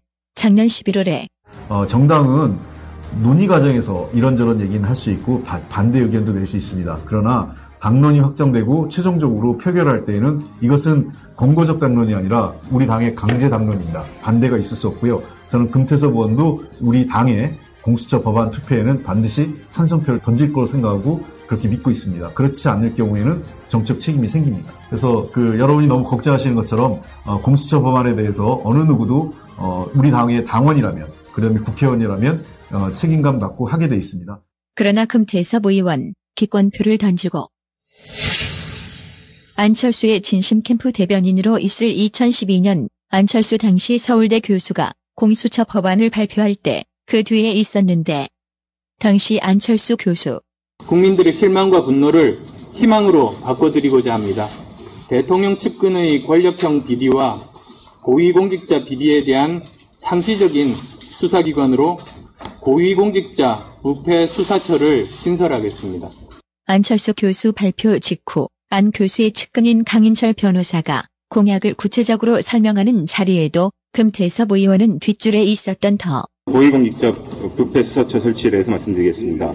예, 우선 권력형 비리 사건을 엄정하고 공정하게 수사할 수 있도록 정치적 중립성이 보장된 고위공직자 부패 수사처를 설치하라는 국민적 요구가 있었습니다. 특별법을 제정해서 대통령 소속하에 독립적인 기구로서 고위공직자 부패 수사처를 설치하겠습니다. 어, 특별검사와 특별수사관을 두고 특별검사에게 독자적인 수사 개시 종결권, 공소 제기 유지권을 부여하겠습니다. 그리고 수사 대상은 대통령 친인척, 그 차관급 이상의 공직자, 지방자치단체의 장, 국회의원 판검사, 판검사, 경무관급 이상의 경찰 공무원 등의 어, 뇌물 등 어, 직무에 관한 범죄 그리고 정치자금법 위반 등 사건과 국회의 고발 사건을 어, 전담하도록 하겠습니다. 한마디로 말해 금태섭 의원 안철수의 공수처 공약대에는 지지했다가 2019년에 와서 소속 당의 당론을 무시하고 반대했던 것은 아닌지 말을 바꾸는 사람은 또 있어 보이는데 바로 진보 논객 진중권 씨. 최근 페이스북에 올린 글. 정말 궁금해서 그러는데 공수처가 전 세계에서 우리나라에만 있는 제도라던데 왜 그것만이 검찰개혁의 방법이라고들 했던 거냐? 그 답은 본인이 작년 3월 동아일보 종합편성 채널 채널A에 출연해서 했던 말로 대신해도 될 듯. 중요한 게 제도적인 문제잖아요. 그러니까 만약에 공수처라는 게 그 당시에 있었다라고 한다면 그리고 거기서 이 수사를 맡았다고 한다면 과연 이 사건이 이렇게 덮였을까?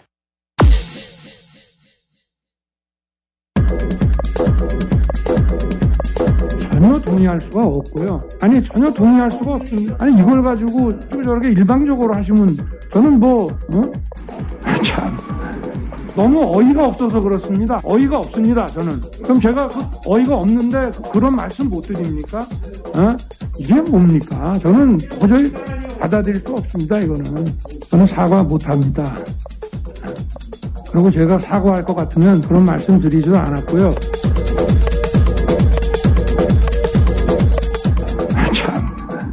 너무 어이가 없어서 그렇습니다. 어이가 없습니다. 저는. 들을수록 재밌습니다. 예. 자, 국회 본회의에서 야당의 거부권을 무력화한 고위공직자 범죄수사처 설치 그리고 운영에 관한 법률 일부 개정 법률안이 통과됐습니다. 자, 회의에 참석해서 어, 공수처 어, 관련한 음, 개정안을 가결시키는데 일조한 더불어민주당 법사위원 김남국 의원 연결되어 있습니다. 김남국 의원님. 네, 안녕하세요. 안산 단원을 김남국입니다. 아유, 고생 많으셨습니다. 그동안. 다들 수고 많으셨습니다. 감회가 남다르실 것 같습니다. 네, 진짜 국회에 들어와서 정말 여러 가지 힘든 일이 되게 많았었는데요. 그렇죠. 예. 예, 근데 어제 오늘만큼은 굉장히 보람 있다라는 생각을 했습니다. 네. 예, 몸은 되게 피곤한데요. 예. 예, 정말 필요한 공수처 개혁 입법도 통과시키고 음. 또그그 외에 여러 가지 민생 입법들도 네. 이제 정기국회에서 통과가 되어서 음. 야 국회가 일하면 정말 할 수 있는 일들이 정말 많구나라는 그런 생각을 했습니다. 글쎄 말이에요. 180석을 못할 게 뭐 있습니까? 개헌 빼놓고는 다 할 수 있잖아요, 사실은. 저기. 네. 자, 이 좋은 법안은, 아, 저렇게 뭐, 하여튼 계속 발목 잡을 생각밖에는 할 줄 모르는, 음, 그런 책임 없는 당들 배제하고 소신껏, 그리고, 어, 사심 없이 그렇게 밀고 나가시면 어떨까 하는 게 국민들의 바람입니다. 예. 자, 근데 야당이나 친검찰 언론들은 이로써 야당의 비토권이 상실됐다. 독재가 시작됐다. 이렇게 운운합니다. 어떻게 보십니까? 네, 지금 구조적으로 봤을 때는 그렇게 그런 게 성립되기가 어렵습니다. 음. 지금 이제 야당에서 걱정하는 게 어, 문파 공수처장 오는 거 아니냐 이렇게 문파 공수처장. 예. 네, 지적을 하고 있는데요. 네네네. 어, 지금 어, 여당에서 추천하는 게 두 명이고요. 음. 그 여당판이라고 할 수 있는 사람을 추가해봤자 음. 법무부 장관 당연직 한 명입니다. 네네네. 그러니까 일곱 명의 위원 중에서 세 명밖에 되지가 않은 거고요. 네네네. 야당 위원 두 명 빼고 그냥 나머지 두 명은 음. 어, 법원 행정처장과 대한 변호사 협회 회장이 이 당연직으로 들어가도록 되어 있기 때문에 그래요. 그 두 분이 그 법원행정처와 또 어, 변협이 친여당이냐? 아니거든요. 전혀 아- 전혀 아닙니다. 네. 예, 사정을 아는 사람들은 그렇게 얘기할 수가 없는 거예요. 네, 그래서 그 오히려 지금 대한 변호사 협회 회장 같은 경우에는 음, 공수처를 반대 사실상 반대하셨던 분이고요. 음, 예, 또 법원 같은 경우도 상당히 보수적이기 때문에 네네네. 예, 이거를 가지고 어 입맛에 맞는 처장 후 처장을 선정하기 위한 것이다라고 이렇게 보기 어렵고요. 예, 예, 예. 오히려 지금 여당이 여당은 음, 어 여당이 원하는 후보나 이런 사람을 선정을 하려면 음. 두 사람을 설득을 해야 되고요. 네네네. 야당은 한 명만 설득해서 반대만 시켜도 음, 가능한 것이기 때문에 네네네. 오히려 지금 이 구조에서 예. 어 양당 양당 추천 위원들이 음, 어 중립적인 어떤 부분에 있는 사람들을 네. 합리적으로 설득하고 예. 좋은 결과물을 내기에는 네. 예, 훨씬 더 바람직한 구조라고 보입니다. 글쎄 말이에요. 그러니까 지금 뭐 야당 같은 경우 계속 발목을 잡고 뭐 공수처 설치를 못하게 방해를 해왔잖아요. 그럼 이걸 방치해야 됩니까? 아니잖아요. 그거는 네, 이게 뭐 전례가 있었잖아요. 이게 처음이 있는 게 아니라 네. 5.18 진상조사 특별위원회 음. 위원 추천할 때도 계속 몇 개월 동안 추천을 안 하다가 그. 추천을 했는데 5.18을 아예 부인하고 5.18 진상조사에 협조하는 사, 협조하지 않는 사람들을 음. 야당에서 추천한 전례가 있었고요. 네네네. 어제 이제 세월호법 개정안이 통과가 되었는데 세월호 특조위도 마찬가지였죠. 음, 야당에서 추천한 위원들이 음. 진상조사 위원인지 아니면 진상조사를 방해하는 위원인지 모를 정도로 그런 문제가 있는 전례들이 있었기 때문에 그렇습니다. 예, 이번에도 역시 마찬가지로 그런 어떤 구조적인 문제가 있다라고 하면 음. 불가피하지만 네. 이것을 정상화하는 게 필요했다라고 저는 봅니다. 네. 그 여당을 비난하는 사람들 중에 아, 야당의 이런 발목 잡기에 대해서 제대로 비판하지 않고 여당부터 비판한다면 이건 국민의 힘 편이에요 한마디로 그렇게밖에 볼 네, 수 없어요. 맞습니다. 네. 알겠습니다. 자, 어, 야당의 필리버스터가 굉장히 길어질 줄 알았는데, 그래서 오늘 밤 12시까지는 뭐 계속 이어질 줄 알았는데, 어, 어떻게 뭐, 법안이 통과가 됐네요. 네, 이제 어제 그 이제 필리버스터를 무제한할 수 있는 건 아니고 어제 12시까지 24시간밖에 할 수 없었던 상황이어서 네. 이제 12, 어제 12시로 이제 종료가 되었고요. 음, 이제 어, 오늘은 이제 어, 오늘도 역시나 마찬가지로 음. 어, 국정원법 뭐 개정안이나 네. 뭐 여러 가지 몇 가지 남은 법안에 대해서 필리버스터를 신청한 상황이어서 네. 어, 토요일까지 임시회의가 이어질 것 같습니다. 아, 그래요. 어, 어쨌든 뭐, 어제로 공수처법 개정안과 관련한 필리버스터는 끝났고, 그래서 오늘 처리를 한 것인데, 여간 뭐, 야당이 뭐, 그 뚜렷하게 뭐 그리고 극렬히 저지했다라고 볼 수는 없을 것 같아요. 그냥 뭐 입구에 서서 어이 본회의장 들어가는 의원들을 향해서 여당 의원들을 향해서 야유 퍼붓고 그거 말고는 뭐 딱히 한 게 없어 보이고요. 참 무력한 음, 야당이다 이런 생각이 듭니다. 뭐 극렬하게 저항을 해야 된다 이런 얘기는 아닙니다만은 여하간 뭐 그들이 논리와 명분이 없었기 때문에 또 그래서 국민의 호응을 얻지 못했던 것이고 그렇게 해서 뭐 할 수 있는 게 뭐 입구에서 그냥 소리치는 거 말고는 없었다. 아, 그런 생각이 듭니다. 자, 이 통과된 법안을 보면은 공수처 검사의 자격 요건도 완화했는데 완화한 이유가 뭔지도 좀 설명해 주시겠습니까? 네, 이제 많은 분들이 이제 좀 지적을 하셨던 건데요. 네. 이제 자격 요건이 10년에 음. 판사, 수사, 조사 경력 5년 이렇게 하다 보니까 음. 이게 사실상 그 수사 검사들이 제대로 된 수사 검사 오기가 어렵다. 아. 예, 10년 10년 경력이면 네. 법원에서는 단독 판사를 나갈 수가 있고 어, 그렇죠. 또 그 다음에 검찰에서는 부부장 정도 결제하는 정도의 라인이고 음. 변호사면 한참 이제 파트너 달아가지고 왕성하게 이제 음. 자산을 가지고 활동하는 그런 상황인데 음. 이그 정도 있는 경력 있는 사람이 어 갑자기 이제 수사처 검사로 모든 자산을 활동하던 자산이나 이런 경력을 버리고 음. 아. 수사처 검사로 가는 것 자체가 좀 어렵다라고 이렇게 봤고요. 네. 예, 그리고 이제, 어, 연륜, 나이를 먹으면 연륜이 생기는 건 맞지만, 예. 또, 그, 수사처 검사들이 때로는 이제 날밤도 새면서, 음. 필드에서 굉장히 힘들게 좀 이렇게, 그, 체력적으로 이렇게 힘겹게 이런 것들을 버텨내면서, 음. 열심히 일할 그런, 소위 말해서, 뭐, 바닥을 굴러야 되는 예. 그런, 어, 검사들이 많이 필요한데, 예. 지금 10년 자격 요건으로 하면, 한 40대 이런 이상의 분들이 음. 와가지고, 네. 어, 결제할 정도에 있는 라인에 있는 분들이 음. 가서 하기 어렵다. 아, 그렇죠. 예, 이게 법원행정처장님이나 이런 분들이 의견을 주셔가지고요. 예. 일선, 음, 그, 일선에서 뛰면서 수사를 해야 되는데, 네. 그런 분들이 뭐, 저기 부부장급의 그 직함을 가진 분을 갖다 쓰기가 쉽지 않아서 7년 차로 이제 낮춘 거다. 이게 현실적인, 에, 공수처 어, 구조를 꾸리기 위한 그런 뭐, 어, 현실적인 대책이었다. 이렇게 봐야 되겠네요. 네, 그렇게 보면 될 것 같습니다. 네, 알겠습니다. 자, 공수처 출범은 수건인데 염려가 있습니다. 아, 제가 앞서서 서기호 변호사한테도 물어본 건데 이대로 검찰이 순순히 권력을 내려놓을까?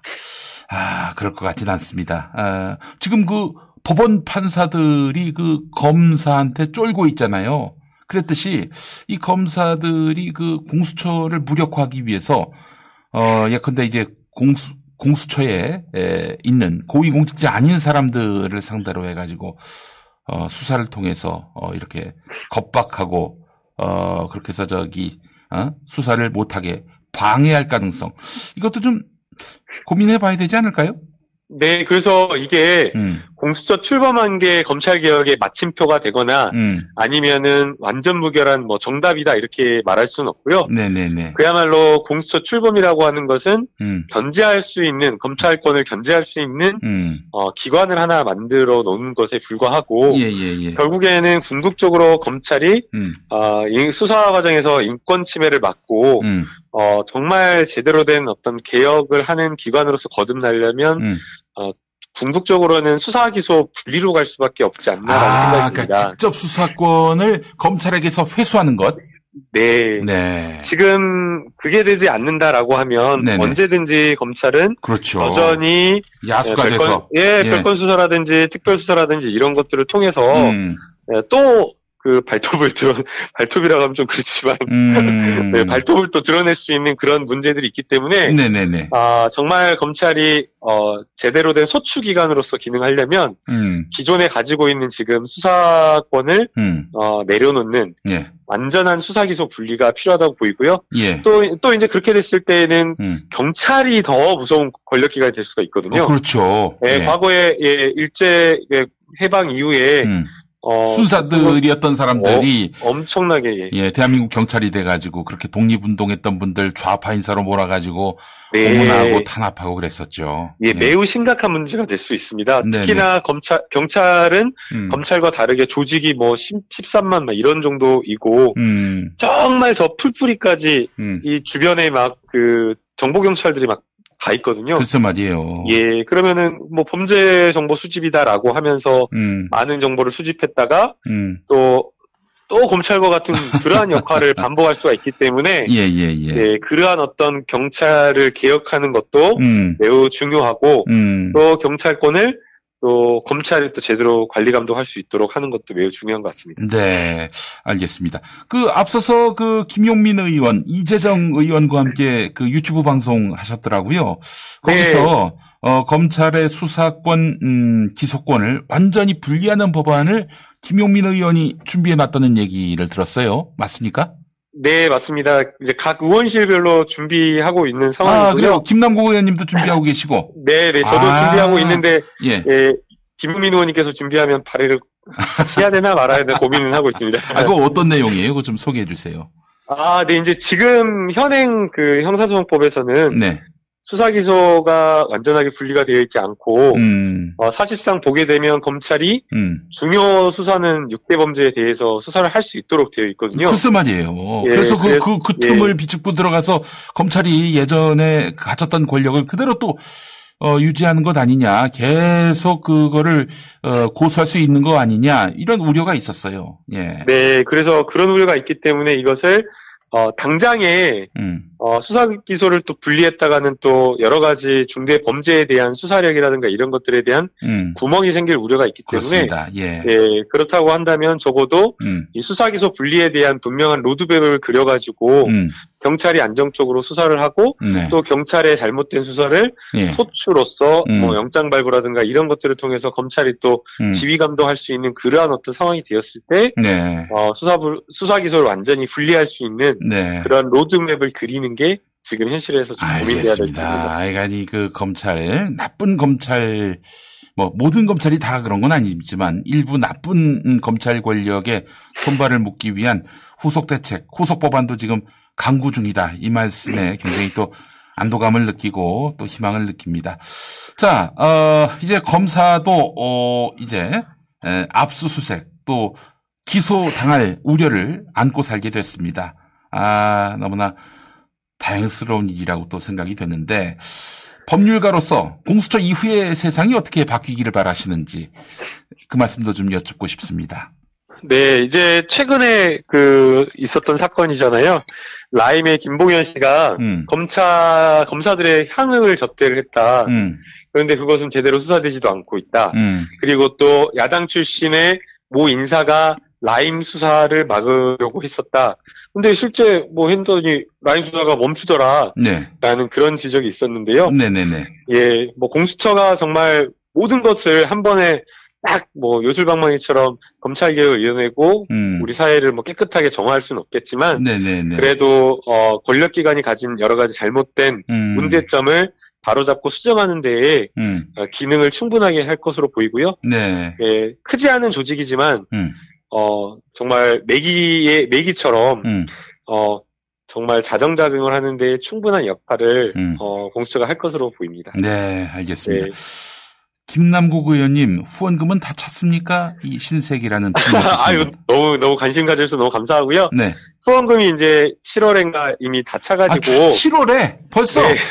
네. 나이가 참. 네, 그래서 일찍 아마 차서 음. 그래서 음. 내년 1월 1일에 다시 이제 후원금 계좌가 열릴 것 같습니다. 아 그래요. 네, 많은 네. 분들 예, 많은 분들께서 진짜 그 음, 음. 십시일반으로 도와주셔서. 네. 예, 풍족하게 그 마음, 소중한 음. 마음으로 의정활동 하고 있고요. 네. 예, 앞으로도 음. 국민들의 뜻을 잘 받아들여서 성실한 의정활동 하겠습니다. 국민의 그, 어, 목소리를 바로바로 새겨 듣고 또 이렇게 의정활동에 반영하는 정치인이 많을수록 어, 우리 민주주의도 한층 성숙할 텐데, 우리 김남국 의원이 그 사례가 되고 있어서 너무 보람스럽고 기쁩니다. 자, 그 법무부에서 윤석열 검찰총장 징계위원회가 열리고 있는 중인데, 현재로서는 이제 윤 총장 쪽에서 입장을 밝히고 있는 것으로 알려졌고 곧 증인 신문이 있을 것 같은데 말이죠. 예. 지난번에 우리 그 김남국 의원께서 국정감사에서 윤 총장 만나 보았잖아요. 예. 그 무지막지함이 간단치 않습니다. 예. 자 이번 그 징계위원회 결과 어떻게 전망되세요? 어 우선은 뭐 일각 언론에서 이야기를 하는 것처럼 이게 뭐 징계위원회 뭐 어떤 답을 정해놓고 징계를 하는 것은 아니라고 보이고요. 음. 지금 오늘 진행되는 절차나 이런 것만 보더라도 어, 굉장히 그 윤석열 총장의 방어권과 절차권을 보장하기 위해서 음. 노력을 하고 있는 것으로 보입니다. 음. 이게 징계위원회 열린 다음에 다시 막 뭐 좀 쉬었다가 열어주고 막 이런 것들이 많지가 않은데 음. 워낙 국민적으로 또 관심을 가지고 있고 그 다음에 또 절차적으로도 또 많은 부분의 중요성을 지적하고 있어서 네. 오전에 뭐 열었 열렸다가 음. 어뭐 명단 이제 그 특별 변호인 측에서 음. 징계위원회 명단을 미공개했다라고 하면서 기피를 신청할 것을 요청했다라고 해가지고 그렇죠. 예. 기일 연기 신청을 했다고 하더라고요. 그래서 11시 반에 정회를 하고 다시 2시에 열어가지고 기피 신청에 대한 판단을 음. 하기도 했다고 하고 있고요. 네. 또그 과정에서 어, 상대방 측에서 요청한 뭐 그런 부분에 대한 기피에 대한 판단 음. 그리고 또 위원 그 중에 한 명은 또 그 의견을 받아가지고 스스로 또 한 명 회피했다라고 해서 심재철 검찰국장이요. 예, 음. 그래서 굉장히 지금 깐깐하게 절차를 진행하면서 진행을 하는 것 같습니다. 네. 그래요. 그러니까 전망은 어떻게 하세요? 전망은 음. 어 저는 중징계 이상은 지금 그렇게 전망하고 있습니다. 지금 중징계 이상이면 어떻게? 어 중징계 이상이면 굉장히 중한 징계 이상인 거죠. 음, 그러면은 해임도 어, 내다보고 계시는 해임도 거예요? 가능할 수 있다라고 보이고요. 음.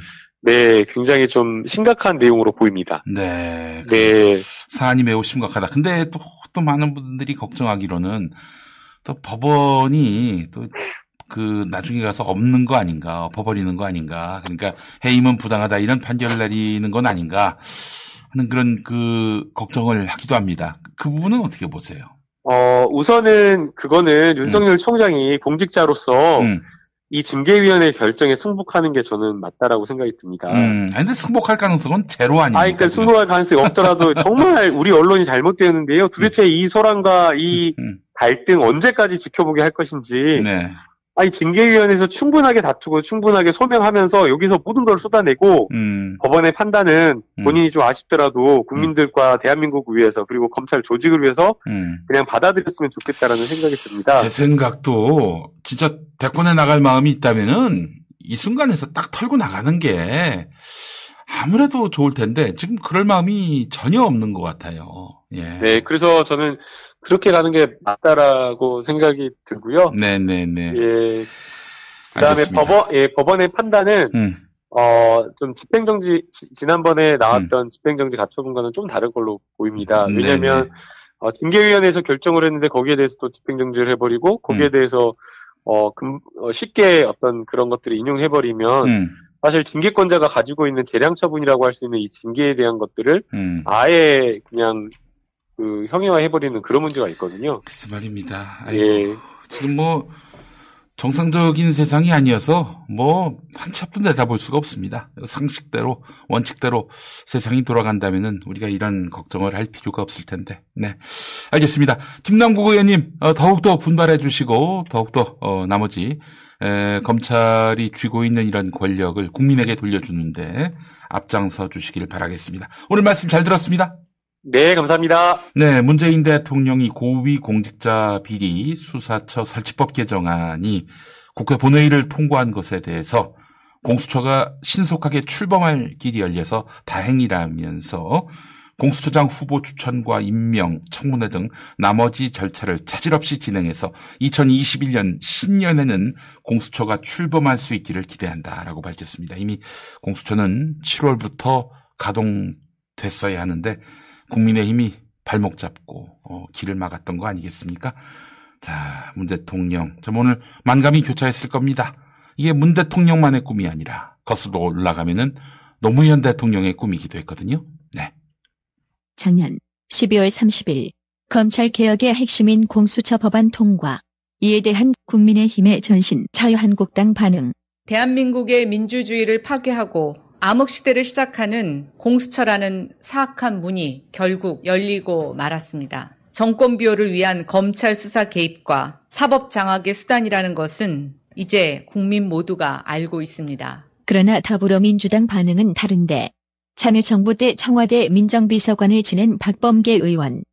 20년을 기다려왔습니다. 노무현 대통령님 생각납니다. 노무현 전 대통령이 생각난다는 박 의원. 노 전 대통령은 대통령 당선되기 전부터 검찰 개혁에 기여하다는 입장. 2002년 11월 한 대학 강연에서 검찰이라는 사람들이 허지부지 덮어버려요. 예? 덮어버려. 하, 답답합니다. 속 탑니다. 이거 이것이 아무 문제가 아닌 것처럼 생각하게 만든 사람들이 누굽니까? 없는 죄를 만드는 검찰, 있는 죄를 없게 하는 검찰. 그래서 결론은 검찰 제일 첫 번째 개혁 대상이고 제일 첫 번째 개혁 대상이고 집권 후 인사를 통해 검찰을 개혁하려던 노 전 대통령. 일선 검사들의 반발을 샀는데 즉각 검사와의 대화를 여는데 여러분 왜 법무부 장관의 지휘하에 검찰을 두느냐 검찰은 권력기관이기 때문에 권력기관에 대한 문민 통제를 하기 위해서 법무부 장관을 둔 겁니다. 그동안에 한국에는 통제를 받아야 될 검찰이 법무부를 완전히 장악하고 있었습니다. 검찰 조직에 대해서 원한을 가진 사람은 아닙니다. 원한을 가진 사람은 아닌데 뭔가 달라져야 됩니다. 지금 여러분들 이 용어 써놓은 거 보면 여러 가지 있습니다. 밀실에서 외부 인사가 포함된 예? 외부 인사 한번 일어서 보세요. 문재인 민정수석 일어서 보세요. 저 박금계 비서관 한번 서보세요. 외부 인사라고 한다면 저 사람들이 외부 인사입니다. 저 사람들이 정치한 사람입니까? 그 이외에 민주당으로부터 검찰 인사에 관해서 내가 단 한 번의 전화를 받은 일이 있으면 사람이 아닙니다. 그건 없습니다. 이 사람들 여러분 의심합니까? 문재인 씨는 제가 신뢰하고 부산의 많은 시민들이 신뢰하는 사람이라서 내가 민정수석으로 어, 어, 했습니다.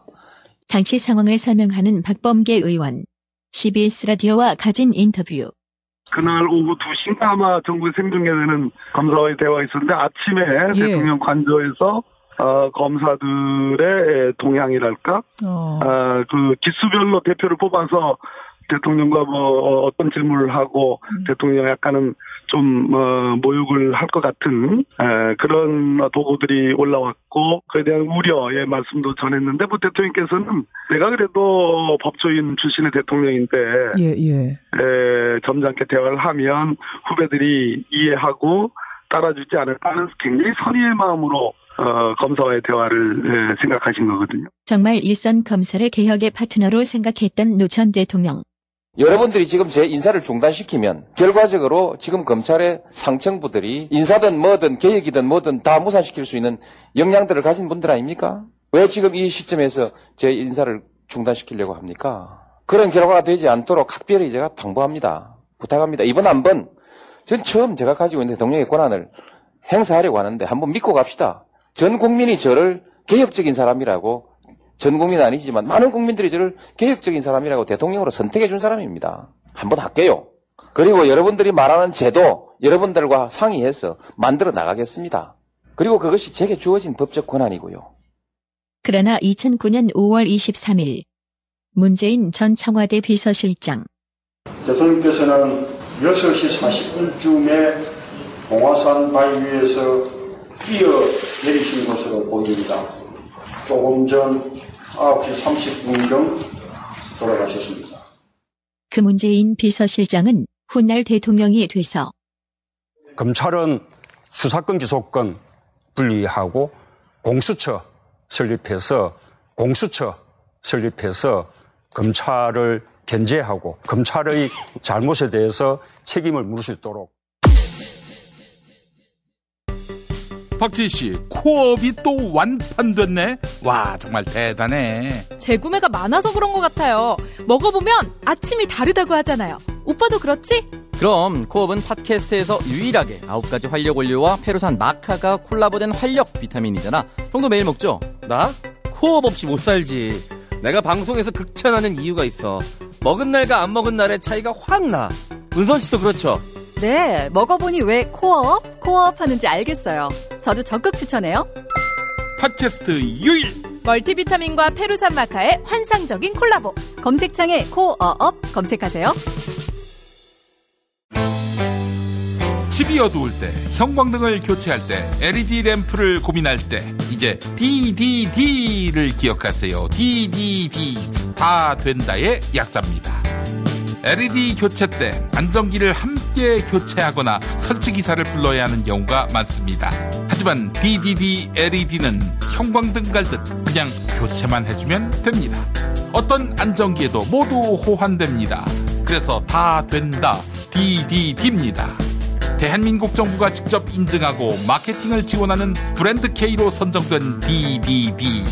김용민닷컴에서 비교 불가 압도적 최저가에 만나보세요.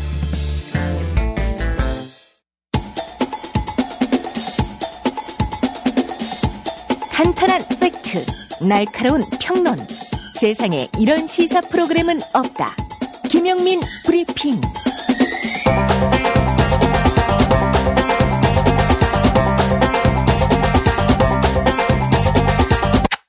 잠깐! 저기 손 드신 분, 뭐가 궁금하시죠? 너 이름이 뭐지? 뭐긴 김용민이지. 에이, 명박이 이 녀석. 어? 감옥에서 썩어라 그냥. 어? 예, 자 아, 뿌리 깊은 샴푸입니다. 탈모 샴푸나 건강약품, 레이저 등 좋다는 거 다 해봤는데 효과 없으신 분, 탈모 의약품을 쓸 수 없는 음, 가임기 여성이나 성장기 청소년, 탈모약 쓰다가 아, 부작용이나 경제적 이유로 어, 중단하고 다시 나빠진 분, 모발 이식 후에 나머지 부분이 다시 나빠지는 분, 탈모약으로 관리하고 있지만 더 튼튼히 오래 유지하고 싶은 분, 아, 탈모약을 줄여서 어, 최소의 양만으로 유지하고 싶은 분, 머리가 가늘어지고 어, 푸석해지고 지속적으로 빠지는 분, 네. 뿌리 깊은 샴푸와 모낭 영양제를 만나보시기 바랍니다. 문의 전화 1566-7871입니다.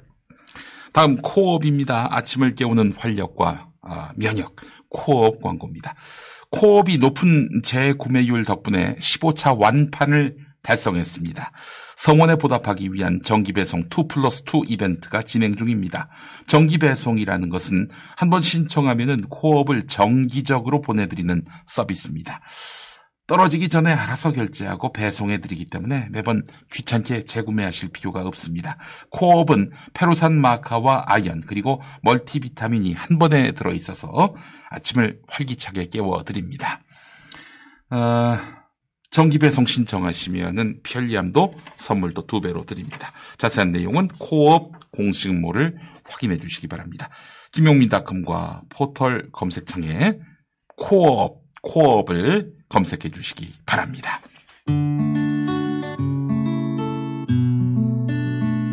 당신과 내가 좋은 나라에서 그 정의로운 나라 그곳에 산다면 난 그냥 좋아서 웃기만 할 거예요. 당신의 뉴스 보좌관 김용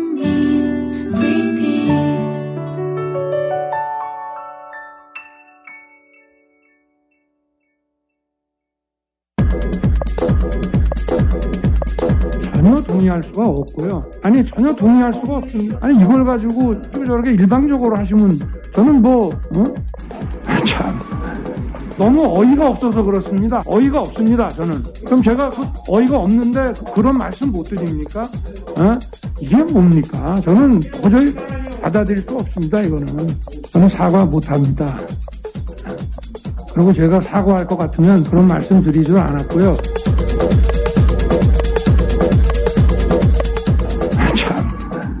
너무 어이가 없어서 그렇습니다. 어이가 없습니다. 저는. 오늘 벌써 네 번째 들려드리는 건데 이렇게 웃음이 날 수가 없네요. 자, 아, 검찰 개혁 관련한 아, 특별 방송 김용민 브리핑 아, 윤 춘장 고별 방송 아, 춘장은 자택으로 어, 이제 검찰개혁 속보 다뤄보겠습니다. 아주경제 법조팀 김태현 기자 지금 전화 연결됐어요. 김태현 기자. 예, 안녕하십니까. 김태현입니다. 아이고, 전화 연결 상태가 썩 좋진 않네요. 예, 지금 그 어, 취재를 하고요. 회사에 들렸다가 그 스튜디오로 이동 중입니다. 아, 그래요. 알겠습니다. 자, 아, 윤석열 검찰총장 측이 예, 법무부 어, 검사징계위원회 참석위원 가운데 에, 이제 다섯 명 중에 네 명에 대해서 기피 신청을 했는데 그 중에서 이제 세 명은 기각됐고 한 명은 네 명 다 기각이 됐는데 이제 한 명은 스스로 회피했고 나머지 세 명은 그냥 징계위원으로 어, 계속 징계위원회에서 어, 심의 하는 걸로 됐습니다. 자, 어, 일단 그 윤 총장 측은 음, 배척한 이유가 이 사람들이 뭐 호남 출신이어서 뭐 혹은 2010년, 2012년에 민주당 혹은 뭐 어, 이 문재인 후보 캠프에 뭐 그 일에 관여했다, 지지했다 이런 식의 이야기를 하고 있는데 아, 이, 이 이건 너무 좀 황당하지 않습니까? 그렇습니다. 사실상 그 징계위원회를 진행 어, 징계위원회 진행이 제대로 안 되게 만들기 위한 그냥 꼼수로 보이고요. 그렇죠. 예. 네, 지금 이제 공정성 논란을 얘기하고 있는데 네. 윤 총장 측은 먼저 그 이용구 차관에 대해서부터 기피 신청을 했었죠. 그렇죠. 예. 기피 신청을 하는 이유가 사실 황당한 게, 음. 어, 윤 총장, 그러니까 검찰총장이 지휘하고 있는 월성 원전 1호기의 음. 피의자인 배공규 어, 어, 산업통상자원부 장관을 변호했다라는 주장입니다. 네네네. 그, 만약 그렇게 된다면 음. 그 검찰총장은 모든 검찰 수사를 전부 지휘를 한단 말이에요. 그렇죠. 그러면 그러면 우리나라의 모든 변호사는 음. 그다 배척이 돼야 되는 겁니다. 그렇지. 그렇죠. 아니 모든 사건에 관계가 됐으니 우리 저 윤 춘장은 뭐 앞으로 어 모든 사안에서 어 깊이가 돼야 될 사람 아니겠어요? 뭐 어디 가서 그렇죠. 어 그렇기 때문에 이 개별 사건이라 할지라도 그는 뭐 변호사로서 어 변론 활동을 한 것이고 변론 활동이 무슨 어그 사람의 뭐 이익을 을, 대변하는 뭐 어, 그런 행위로서 어 깊이 사유가 될 수는 없는 부분이고요. 자, 그 김태영 기자님 전화를 다시 한번 좀 연결하겠습니다. 저희가 예 네네, 알겠습니다. 연결 상태가 썩 좋지 않아서 다시 한번 전화를 해보도록 하겠습니다. 아 그래요. 그러니까 결국에는 이제 윤석열 총장이 에, 이 검사징계위원회를 무력화하기 위해서 어, 이런저런 카드를 다 던진 것 같습니다. 아, 그런데 이런 식으로 그 정말 에, 터무니없는 논리로서 회방을 놓으면은 나중에 윤 총장, 윤 짜장이 이제 결국에는 음, 윤 짜장이 결국에는 이제 법원에다가 이번 징계 처분에 대해서 잘못됐다라고 얘기할 텐데 법원에서 당신 그 징계위원회를 에? 말하자면 회방하려고 그런 거지. 이런 또 추궁을 받을 수 있기 때문에 에, 여간 참 지금 스스로 무덤을 파는 게 아닌가 하는 생각이 듭니다. 다시 연결합니다. 김태영 기자님. 예, 연결됐습니다. 아유, 훨씬 낫네. 예, 훨씬 네. 낫네요. 예. 자, 근데 윤 총장 측이 신성식 대검 반부패 강력부장은 어, 기피 신청을 하지 않았어요. 이 사람은 어, 기피 대상이 아니다라고 한 건데 왜일까요? 어, 일단은 다섯 명 중에 네 명에 대해서 기피 신청을 한 겁니다. 그렇기 네네네. 때문에 네. 다섯 명, 그 기피 신청은 그렇지. 위원들이 기피 신청을 받았을 때그 네. 다른 위원들이 평가를 하는 거거든요. 음. 결정을 하는 것. 네. 그렇기 때문에 예. 어, 일단은 지금 법무부 측에서는 기피권 남용이라고 얘기를 하고 있는 상태고요. 아? 그리고 예, 신성식 검사장에 대해서까지 기피 신청을 해버린다면 예, 다섯 명 다 법원에서 판단을 받았을 거니까. 때 예. 네, 그렇게 돼버립니다. 아, 그래요. 그러면 더 비난을 받고 더 웃음거리가 될 수 있기 때문에 한 명은 남겨놓자. 근데 한 명 남겨봐야 그 한 명이 어 징계를 할 수는 없는 거 아닙니까? 그렇잖아요. 예, 그래서 일단은 개인적인 생각으론 음. 어, 신성식 검사장에 대해서는 뭔가 꼬치를 잡을 게 없었나라는 생각도 좀 하고 있습니다. 음, 그래요. 아, 털어서 뭐 나올 게 없다. 자기들 봤을 때.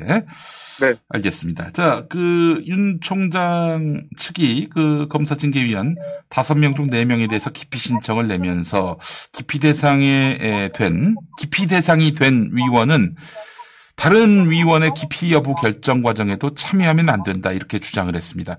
아, 이거 보면서 진짜 이 사람은 아, 이거 진짜 뭐 끝까지 한번 방해를 해보겠다. 이런 의도로밖에 보이지 않습니다. 그러니까 징계위원회를 무력화하기 어, 위한 것인데 결국에는 뭐 이게 다 그 기피 사유가 기각이 됐습니다만은 윤 총장 측의 의도는 음, 그래서 어, 결국에는 이 징계위원회를 에, 회방하기 위해서 어, 그랬던 것인데 어 뭐 윤 총장의 불참 또 말도 안 되는 기피 신청 이런 걸 보면 아무래도 윤 총장이 스스로 어, 해임될 것을 이미 각오하고 있는 것은 아닌가, 이미 짐작하고 있는 것은 아닌가 이렇게 풀이가 됩니다. 김 기자님은 어떻게 보세요?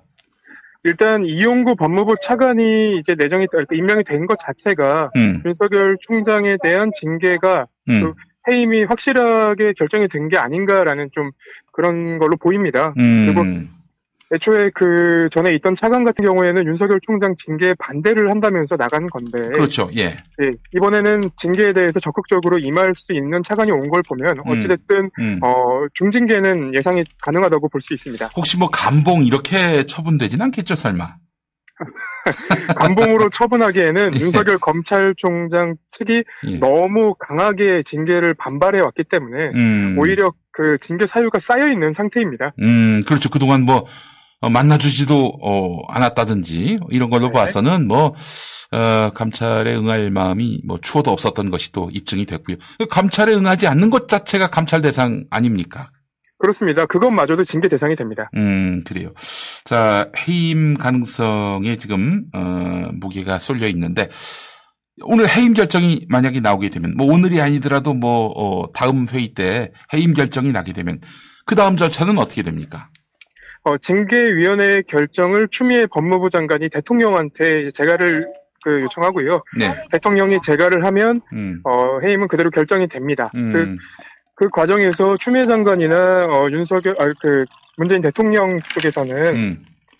어, 징계 수위라던가 어떤 내용들에 관여할 수 있는 부분이 없어서요. 그렇죠. 징계위원회 결정이 그대로 이제 재가가 되는 겁니다. 음, 제가가 되면은 그 순간부터 이제, 어, 검찰총장의 직무는 정지가 되는 거고, 아니, 박탈이 되는 거죠. 예. 그렇습니다. 정지가 아니라. 그러면, 윤 짜장이 가만히 있을 린 또 만무할 거 아니에요. 지금 헌법 소원도 내놓은 상태고요. 음. 그리고 어, 지난번에 했었던 직무배제 가처분 신청처럼 이 음. 이제 해임의 효력을 멈춰달라는 소송도 할 것으로 보이는데요. 네. 근데 지금 너무나도 어, 분명한 징계 사유가 나왔죠. 뭐 네. 윤석열 총장과 그리고 감찰 대상이었던 한동훈 검사가 네. 어, 한동훈 그러니까 윤석열 총장의 부인 김건희 씨와 한동훈 검사의 음. 어떤 통화가 내역이 공개가 되기도 했고요. 네네네. 그리고 이번 징계위원회에서 절차상 하자를 문제 삼으려고 했지만 음. 그 절차상 하자가 이미 대부분 해소된 상태이기 때문에 음. 어, 어떤 소송에 이익이 있을지는 좀 잘 모르겠습니다. 실효성이 없다는 말씀이죠. 네 그렇습니다. 음, 그래요. 헌법소원은 뭘 낸 거예요? 뭐, 뭐가 문제라는 거예요? 그러니까 검사 징계위원회에 들어오는 징계위원들을 추미애 장관이 모두 다 선택을 할 수 있다. 음. 이게 잘못됐다라는 주장인데요. 음. 근데 사실 이게 헌법 소원 대상인지도 잘 모르겠습니다. 글쎄 말이에요. 아니, 어, 그, 왜 법무부 장관이 선택하기 위해서 지금 내가 법무부 장관하고 갈등 관계인데, 어, 그, 이- 결국에는 법무부 장관의 뜻대로 그 결정 나지 않겠느냐. 뭐, 이 차원에서 지금 헌법 소원한 거 아니에요? 그렇습니다. 음, 아니, 그럼 어떻게 해야 됩니까? 그럼 누가 그 징계위원회에 그 징계위원을 결정할 수 있어요? 그러면은 누가? 그렇죠. 윤석열 총장 측의 주장으로는 뭐 음. 일본이나 음. 어그 이제 어떤 미국의 사례 등을 들어서 네. 어뭐 장관이나 그런 어떤 음. 내각 관료에 음. 준하는 음. 어떤 결정을 내려달라라는 건데 아. 그게 실효성은 없죠. 네. 그러면 뭐 일본의 예가 그렇다는 건데 그 일본은 어떻게 날려요? 그러면은 검찰총장을 그그 일본 네네네 네. 일본보다는 미국의 사례를 보는 게 맞는데요. 아, 그래요? 예. 총장이 미국의 사례를 얘기, 얘기 하고 있기 때문에 네. 미국은 대통령이 날립니다. 대통령이 날려요. 네. 음, 대통령이 날려달라 이런 얘기예요? 대통령이 결정을 할 수 있습니다. 어, 아, 결국에는 최종적으로 법무부 징계위원회에 결정이 나오면 그 대통령이 오케이 하면은 그게 발효되는 거 아닙니까? 뭐 헌법소원. 할 것도 없네 그러면은. 그러니까 사실상 지금은 어, 절차를 최대한 그 느리 어, 늘어지게 만드는 게 윤석열 총장 측의 음. 어떤 전략인 것 같습니다. 그게 늘려가지고 도대체 자기한테 무슨 실익이 있을까요? 어, 그렇게 늘린다면 음. 지금 정권을 향해 한다는 수사들을 음. 정당화하거나 음. 아니면 또 수사에서 나올 만한 것들을 가지고 거봐라 우리가 정당하게 수사를 했더니 음. 어, 윤석열 총장을 날리려고 한 게 아닌가라는 주장을 하려는 게 아닌가 싶습니다. 아, 그래요. 그 지금 진행하고 있는 정권을 겨냥한 수사, 이 수사를 어, 계속하기 위해서 그 직을 유지하려 한다. 그렇게 해서 네. 계속 갈등 관계를 만들려고 한다. 근데 지금 전에 그 국정감사 자리에서 우리 성렬이 형이 뭐라고 그랬냐면은 나는 그 식물 총장 아닙니까? 이렇게 얘기했단 말이에요. 네. 근데 진짜 지금 직무 정지에서 돌아온 마당에서 어, 윤석열은 정말 어, 지금 식물 총장입니까? 어떻습니까? 지금의 그 윤석열의 그 권한을 보면은. 사실 이용구 차관에 대해서 기피를 신청한 것에 그 음. 윤석열 총장의 어떤 모순점이 있었는데요. 네네. 윤석열 총장이 대전 그 대전지검의 월성 1호기를 직접 지휘한다는 거 아닙니까? 그래요. 예, 예, 예, 예. 그렇기 때문에 식물총장으로 보기에는 어려워 보입니다. 아, 그렇군요. 식물총장은 그냥 자기 하는 얘기고, 네. 어, 알겠습니다. 자, 그래요. 그러면 일단 해임이 되면은 아무것도 이제 못하게 되는 거 아닙니까? 검찰 총수로서? 그렇습니다. 음, 앞으로 그러면 최은순, 김건희 관련한 수사도 어, 윤 총장의 그림자가 사라졌으니까 네. 좀 소신껏 수사를 할 수 있을지 그것도 관심입니다. 어, 검찰 내부에서 못한다면 이미 공수처가 통과가 됐기 때문에요. 음. 네네네. 공수처에서 다룰 수 있는 사안이 됩니다. 음, 그러면 이제 공수처로 넘어가게 된다. 아, 이런 네. 얘기고요. 예. 어차피 뭐 그러면 저 그 양반이 버티고 있어봐야 뭐 김건희 씨 사건은 공수처에서 다루게 될 텐데 아 공수처에서 네. 다룰 수 있습니까? 그, 그 양반이 공직자는 아니잖아요. 어, 그러니까 윤석열 총장이 연루가 돼 있다는 것만 입증이 되면 되는데요. 네. 그 윤석열 총장 관련해서 뭐 네. 한동훈 검사가 음. 김건희 씨와 통화한 내, 그 기간이 굉장히 문제가 되기도 하고요. 그- 네네. 그리고 앞으로 이제 수사가 진행될 부분에서 네. 그 도이치 모터스 관련한 것들과 뭐 음. 옵티머스가 연결되는 부분도 있어서 네네네. 앞으로 공수처에서 다룰 수 있을 것으로 보입니다. 아 그러면 그 검찰총장의 처 고위공직자의 처도 수사 대상이 될 수 있습니까? 공수처에? 어, 그 부분은 제가 조금 더 확인을 해봐야 아, 되지만 그렇죠. 그러니까 예. 가능한 걸로 알고 있습니다. 네. 가능한 걸로 알고 있다. 그 또 지금 뭐 그 한동훈 씨하고 통, 통화한 내역을 토대로 해서 네. 어 기본적으로 그 내사에 들어갈 수도 있지 않을까 싶은 생각이 드는데 근데 이- 그 아직도 풀리지 않는 숙제는 왜 한동훈하고 통화를 했을까? 2월에서 4월 사이에 혹시 그 김건희는 아니고 김건희 명의의 그 휴대전화로 어 한동훈하고 윤석열이 통화한 것은 아닌가 이렇게 추정하는 분도 있, 있더라고요. 그 윤석열 총장과 통화를 했다고 한동훈 검사가 직접 이제 어, 언론사와 인터뷰를 하기도 했는데요. 네네네. 그 당시에 뭐 조국 전 장관 사건이나 음. 주요 사건들이 있었기 때문에 그 김건희 씨의 핸드폰으로 윤석열 총장과 통화를 했다라는 주장을 했었습니다. 그러면 사실상 대포폰 통화 아닙니까? 네, 대포폰 통화이기도 하고요. 음. 그리고 차명폰이라고 그 하는 게 이- 맞겠네. 예, 차명폰이라고 네, 하는 아, 죄송합니다. 게. 차명폰으로 네, 대포폰은 정정하겠습니다. 좀 너무 심한 말이고, 예. 네. 그래서 2월에서 4월 사이는 음. 윤- 그 한동훈 검사가 부산 고검으로 발령이 난 이후이기 때문에 음. 그런 해명은 아무런 의미가 없습니다. 네, 아무런 해명이 없다. 아, 아무런 의미가 없다. 그렇죠. 부산 고검으로 갔는데, 뭐 무슨 조국 장관 관련해서 수, 사에 자기가 뭐 어? 이런저런 의견을 낸다는 것 자체가 뭐 이런저런 또 어떤 그런 자기 생각을 얘기한다는 것 자체가 어불성설인 거죠. 예. 그렇습니다. 자, 아, 윤 총장이 뭐 당연히 법적 대응에 나설 것 같은데 결국 자신의 징계 사유와 아, 관련된 것들이 이제 어, 본안에서 다뤄지지 않겠습니까? 그 이제 네. 자신의 그 해임 처분이 잘못됐다라고 해서 소송을 제기하면요.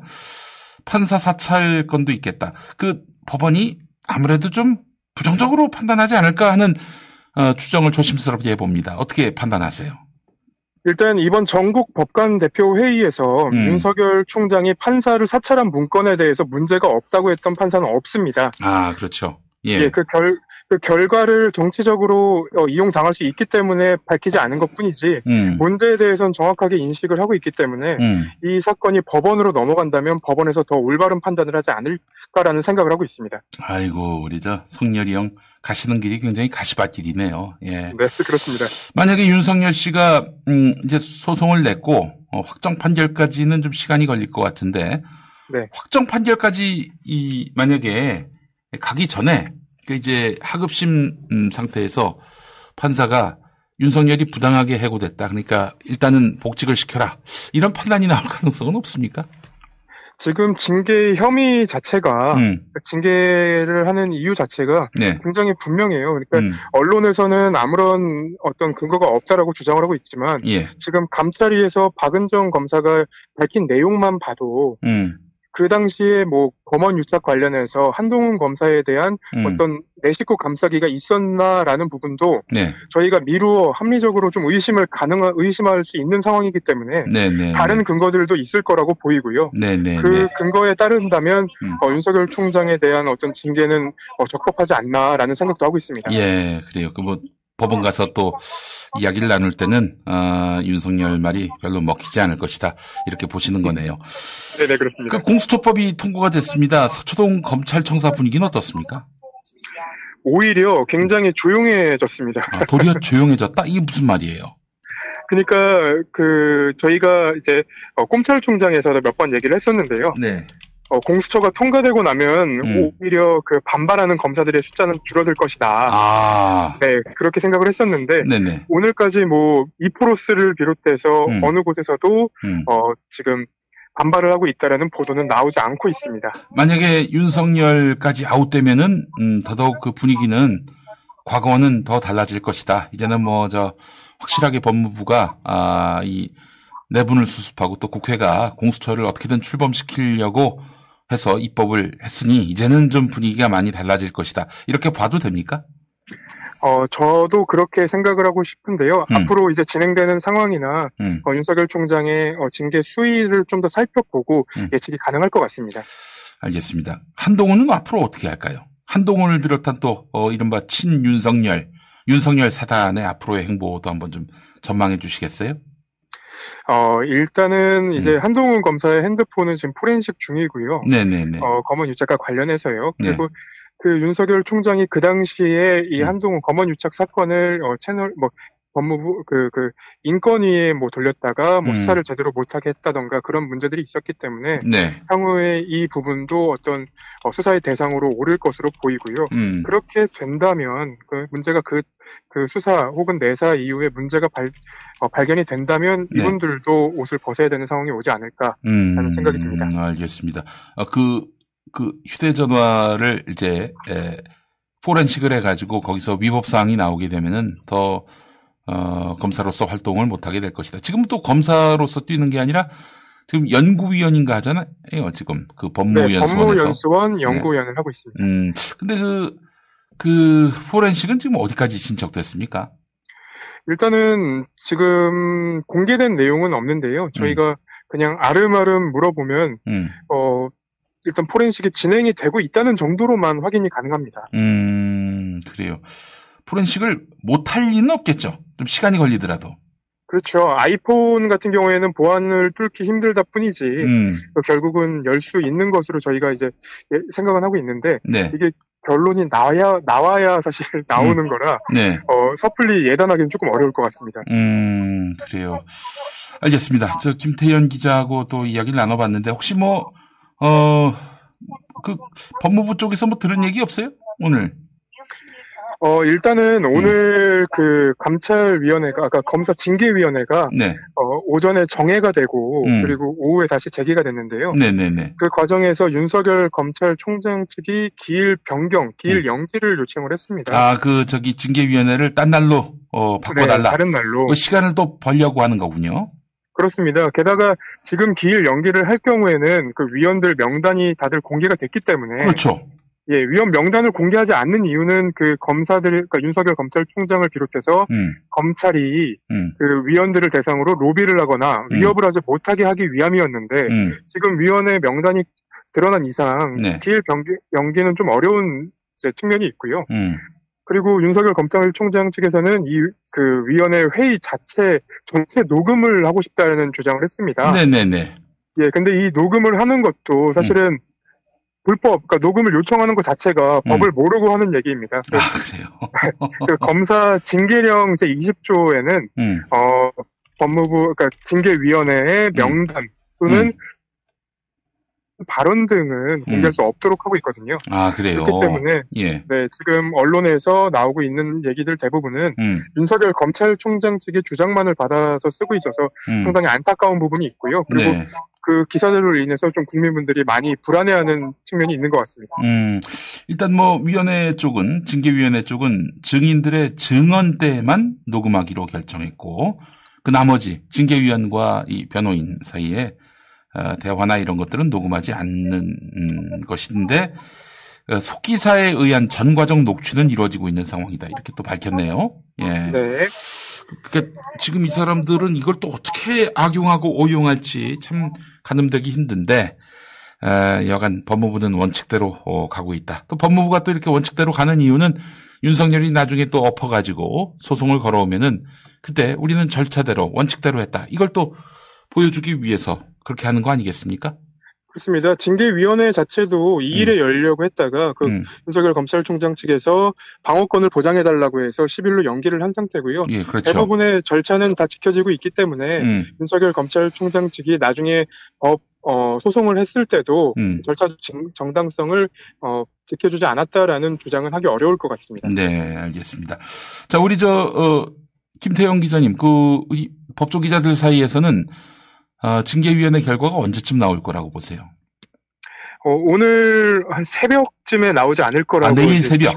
네네. 내일 새벽쯤 나오지 않을까 예상은 하고 있습니다. 아, 다시 모이진 않고, 어, 이번에 하여튼 징계위원회 연 김에 바로 네. 결론을 네. 내리겠다? 네. 어, 그렇군요. 아유, 그러면 또 기자들이 밤도 또 꼬박 새야 하지 않겠나 하는 생각이 듭니다만은. 저도 꼼찰 총장 촬영 이후에 음. 또 이제 법무부나 혹은 이제 어, 가까운 취재처에서 음, 네. 음. 밤을 셀까 지금 새야 되지 않나라는 생각을 하고 있습니다. 네, 밤을 새서 바로 이제 속보로 띄우게. 네, 그렇습니다. 아, 그래요. 알겠습니다. 장부장부 좀 시키죠, 뭐. 그 굳이 그렇게 또그 힘든 일을 또 그렇게 다 김태영 기자가 아, 떠맡아야 하는지 모르겠습니다. 알겠습니다. 자, 이따 8시 반에 우리 꼼찰청장에서 뵙는 거죠? 네, 더 많은 얘기 준비해서 꼼찰청장에서 뵙겠습니다. 네, 이따 8시 반에 다시 뵙도록 하겠습니다. 오늘 말씀 잘 들었습니다. 네, 감사합니다. 네. 자, 오늘 김용민 브리핑은요, 어, 꼼찰청장과 더불어서 윤석열 춘장 고별 방송으로 함께 했습니다. 또 함께 할 예정이고요. 검찰 개혁을 향한 우리 국민들의 뜨거운 마음을 담기 위해서 오늘 어, 다른 코너들을 다 없애고 특별한 시간으로 준비를 했습니다. 자, 정말 공수처 출범 이렇게 간단하게 한 주에 끝날 줄은 몰랐습니다. 예. 아, 그동안 이제 개혁 과제들이 왜 제때에 이렇게 에, 해결되지 못하는가 아, 이런 이야기들을 하는 분들이 있었는데 그 나름의 어떤 절차와 원칙을 지키기 위한 면도 있었고요. 예. 독재한다는 얘기를 듣기 싫어서 그랬던 것 같은데 저는 오판이라고 봅니다. 그렇잖아요. 국민들이 국민들이 지금 원하고 있는 바는 음? 180석을 몰아준 이유는 독재 독재보다는 총대를 메고 뭔가 좀 화끈하게 그 숙제를 해 나가라 이런 의미 아닙니까? 그 주저한다면은 180석을 준 의미가 없어지는 거 아니에요. 우리 국민들이 얼마나 실망하겠습니까? 그렇지 않아도 그건 최근에 떨어지고 있는 대통령 또 민주당에 대한 지지율에서 표징되고 있다고 생각을 합니다. 자, 그렇기 때문에 오늘 모처럼 할 일을 했는데 내일 새벽까지 이어지는 징계위원회에서 또 낭보가 날아오기를 바라는 마음 가져봅니다. 자, 그나저나 오늘 공수처법 개정안과 관련해서 어, 정의당 장혜영 의원이 기권표를 던졌습니다. 네. 검찰 개혁도 뭐 어, 민주주의가 아, 전 음, 선결돼야 한다, 전제돼야 한다 이런 얘기인데 지금 공수처법 개정안 통과가 민주주의와 무관하다, 혹은 뭐 반대된다 이런 얘기를 하고 있는 것 같습니다. 안타깝습니다. 왜 항상 인식이 거기에만 머물러 있는지 이해를 할 수가 없어요.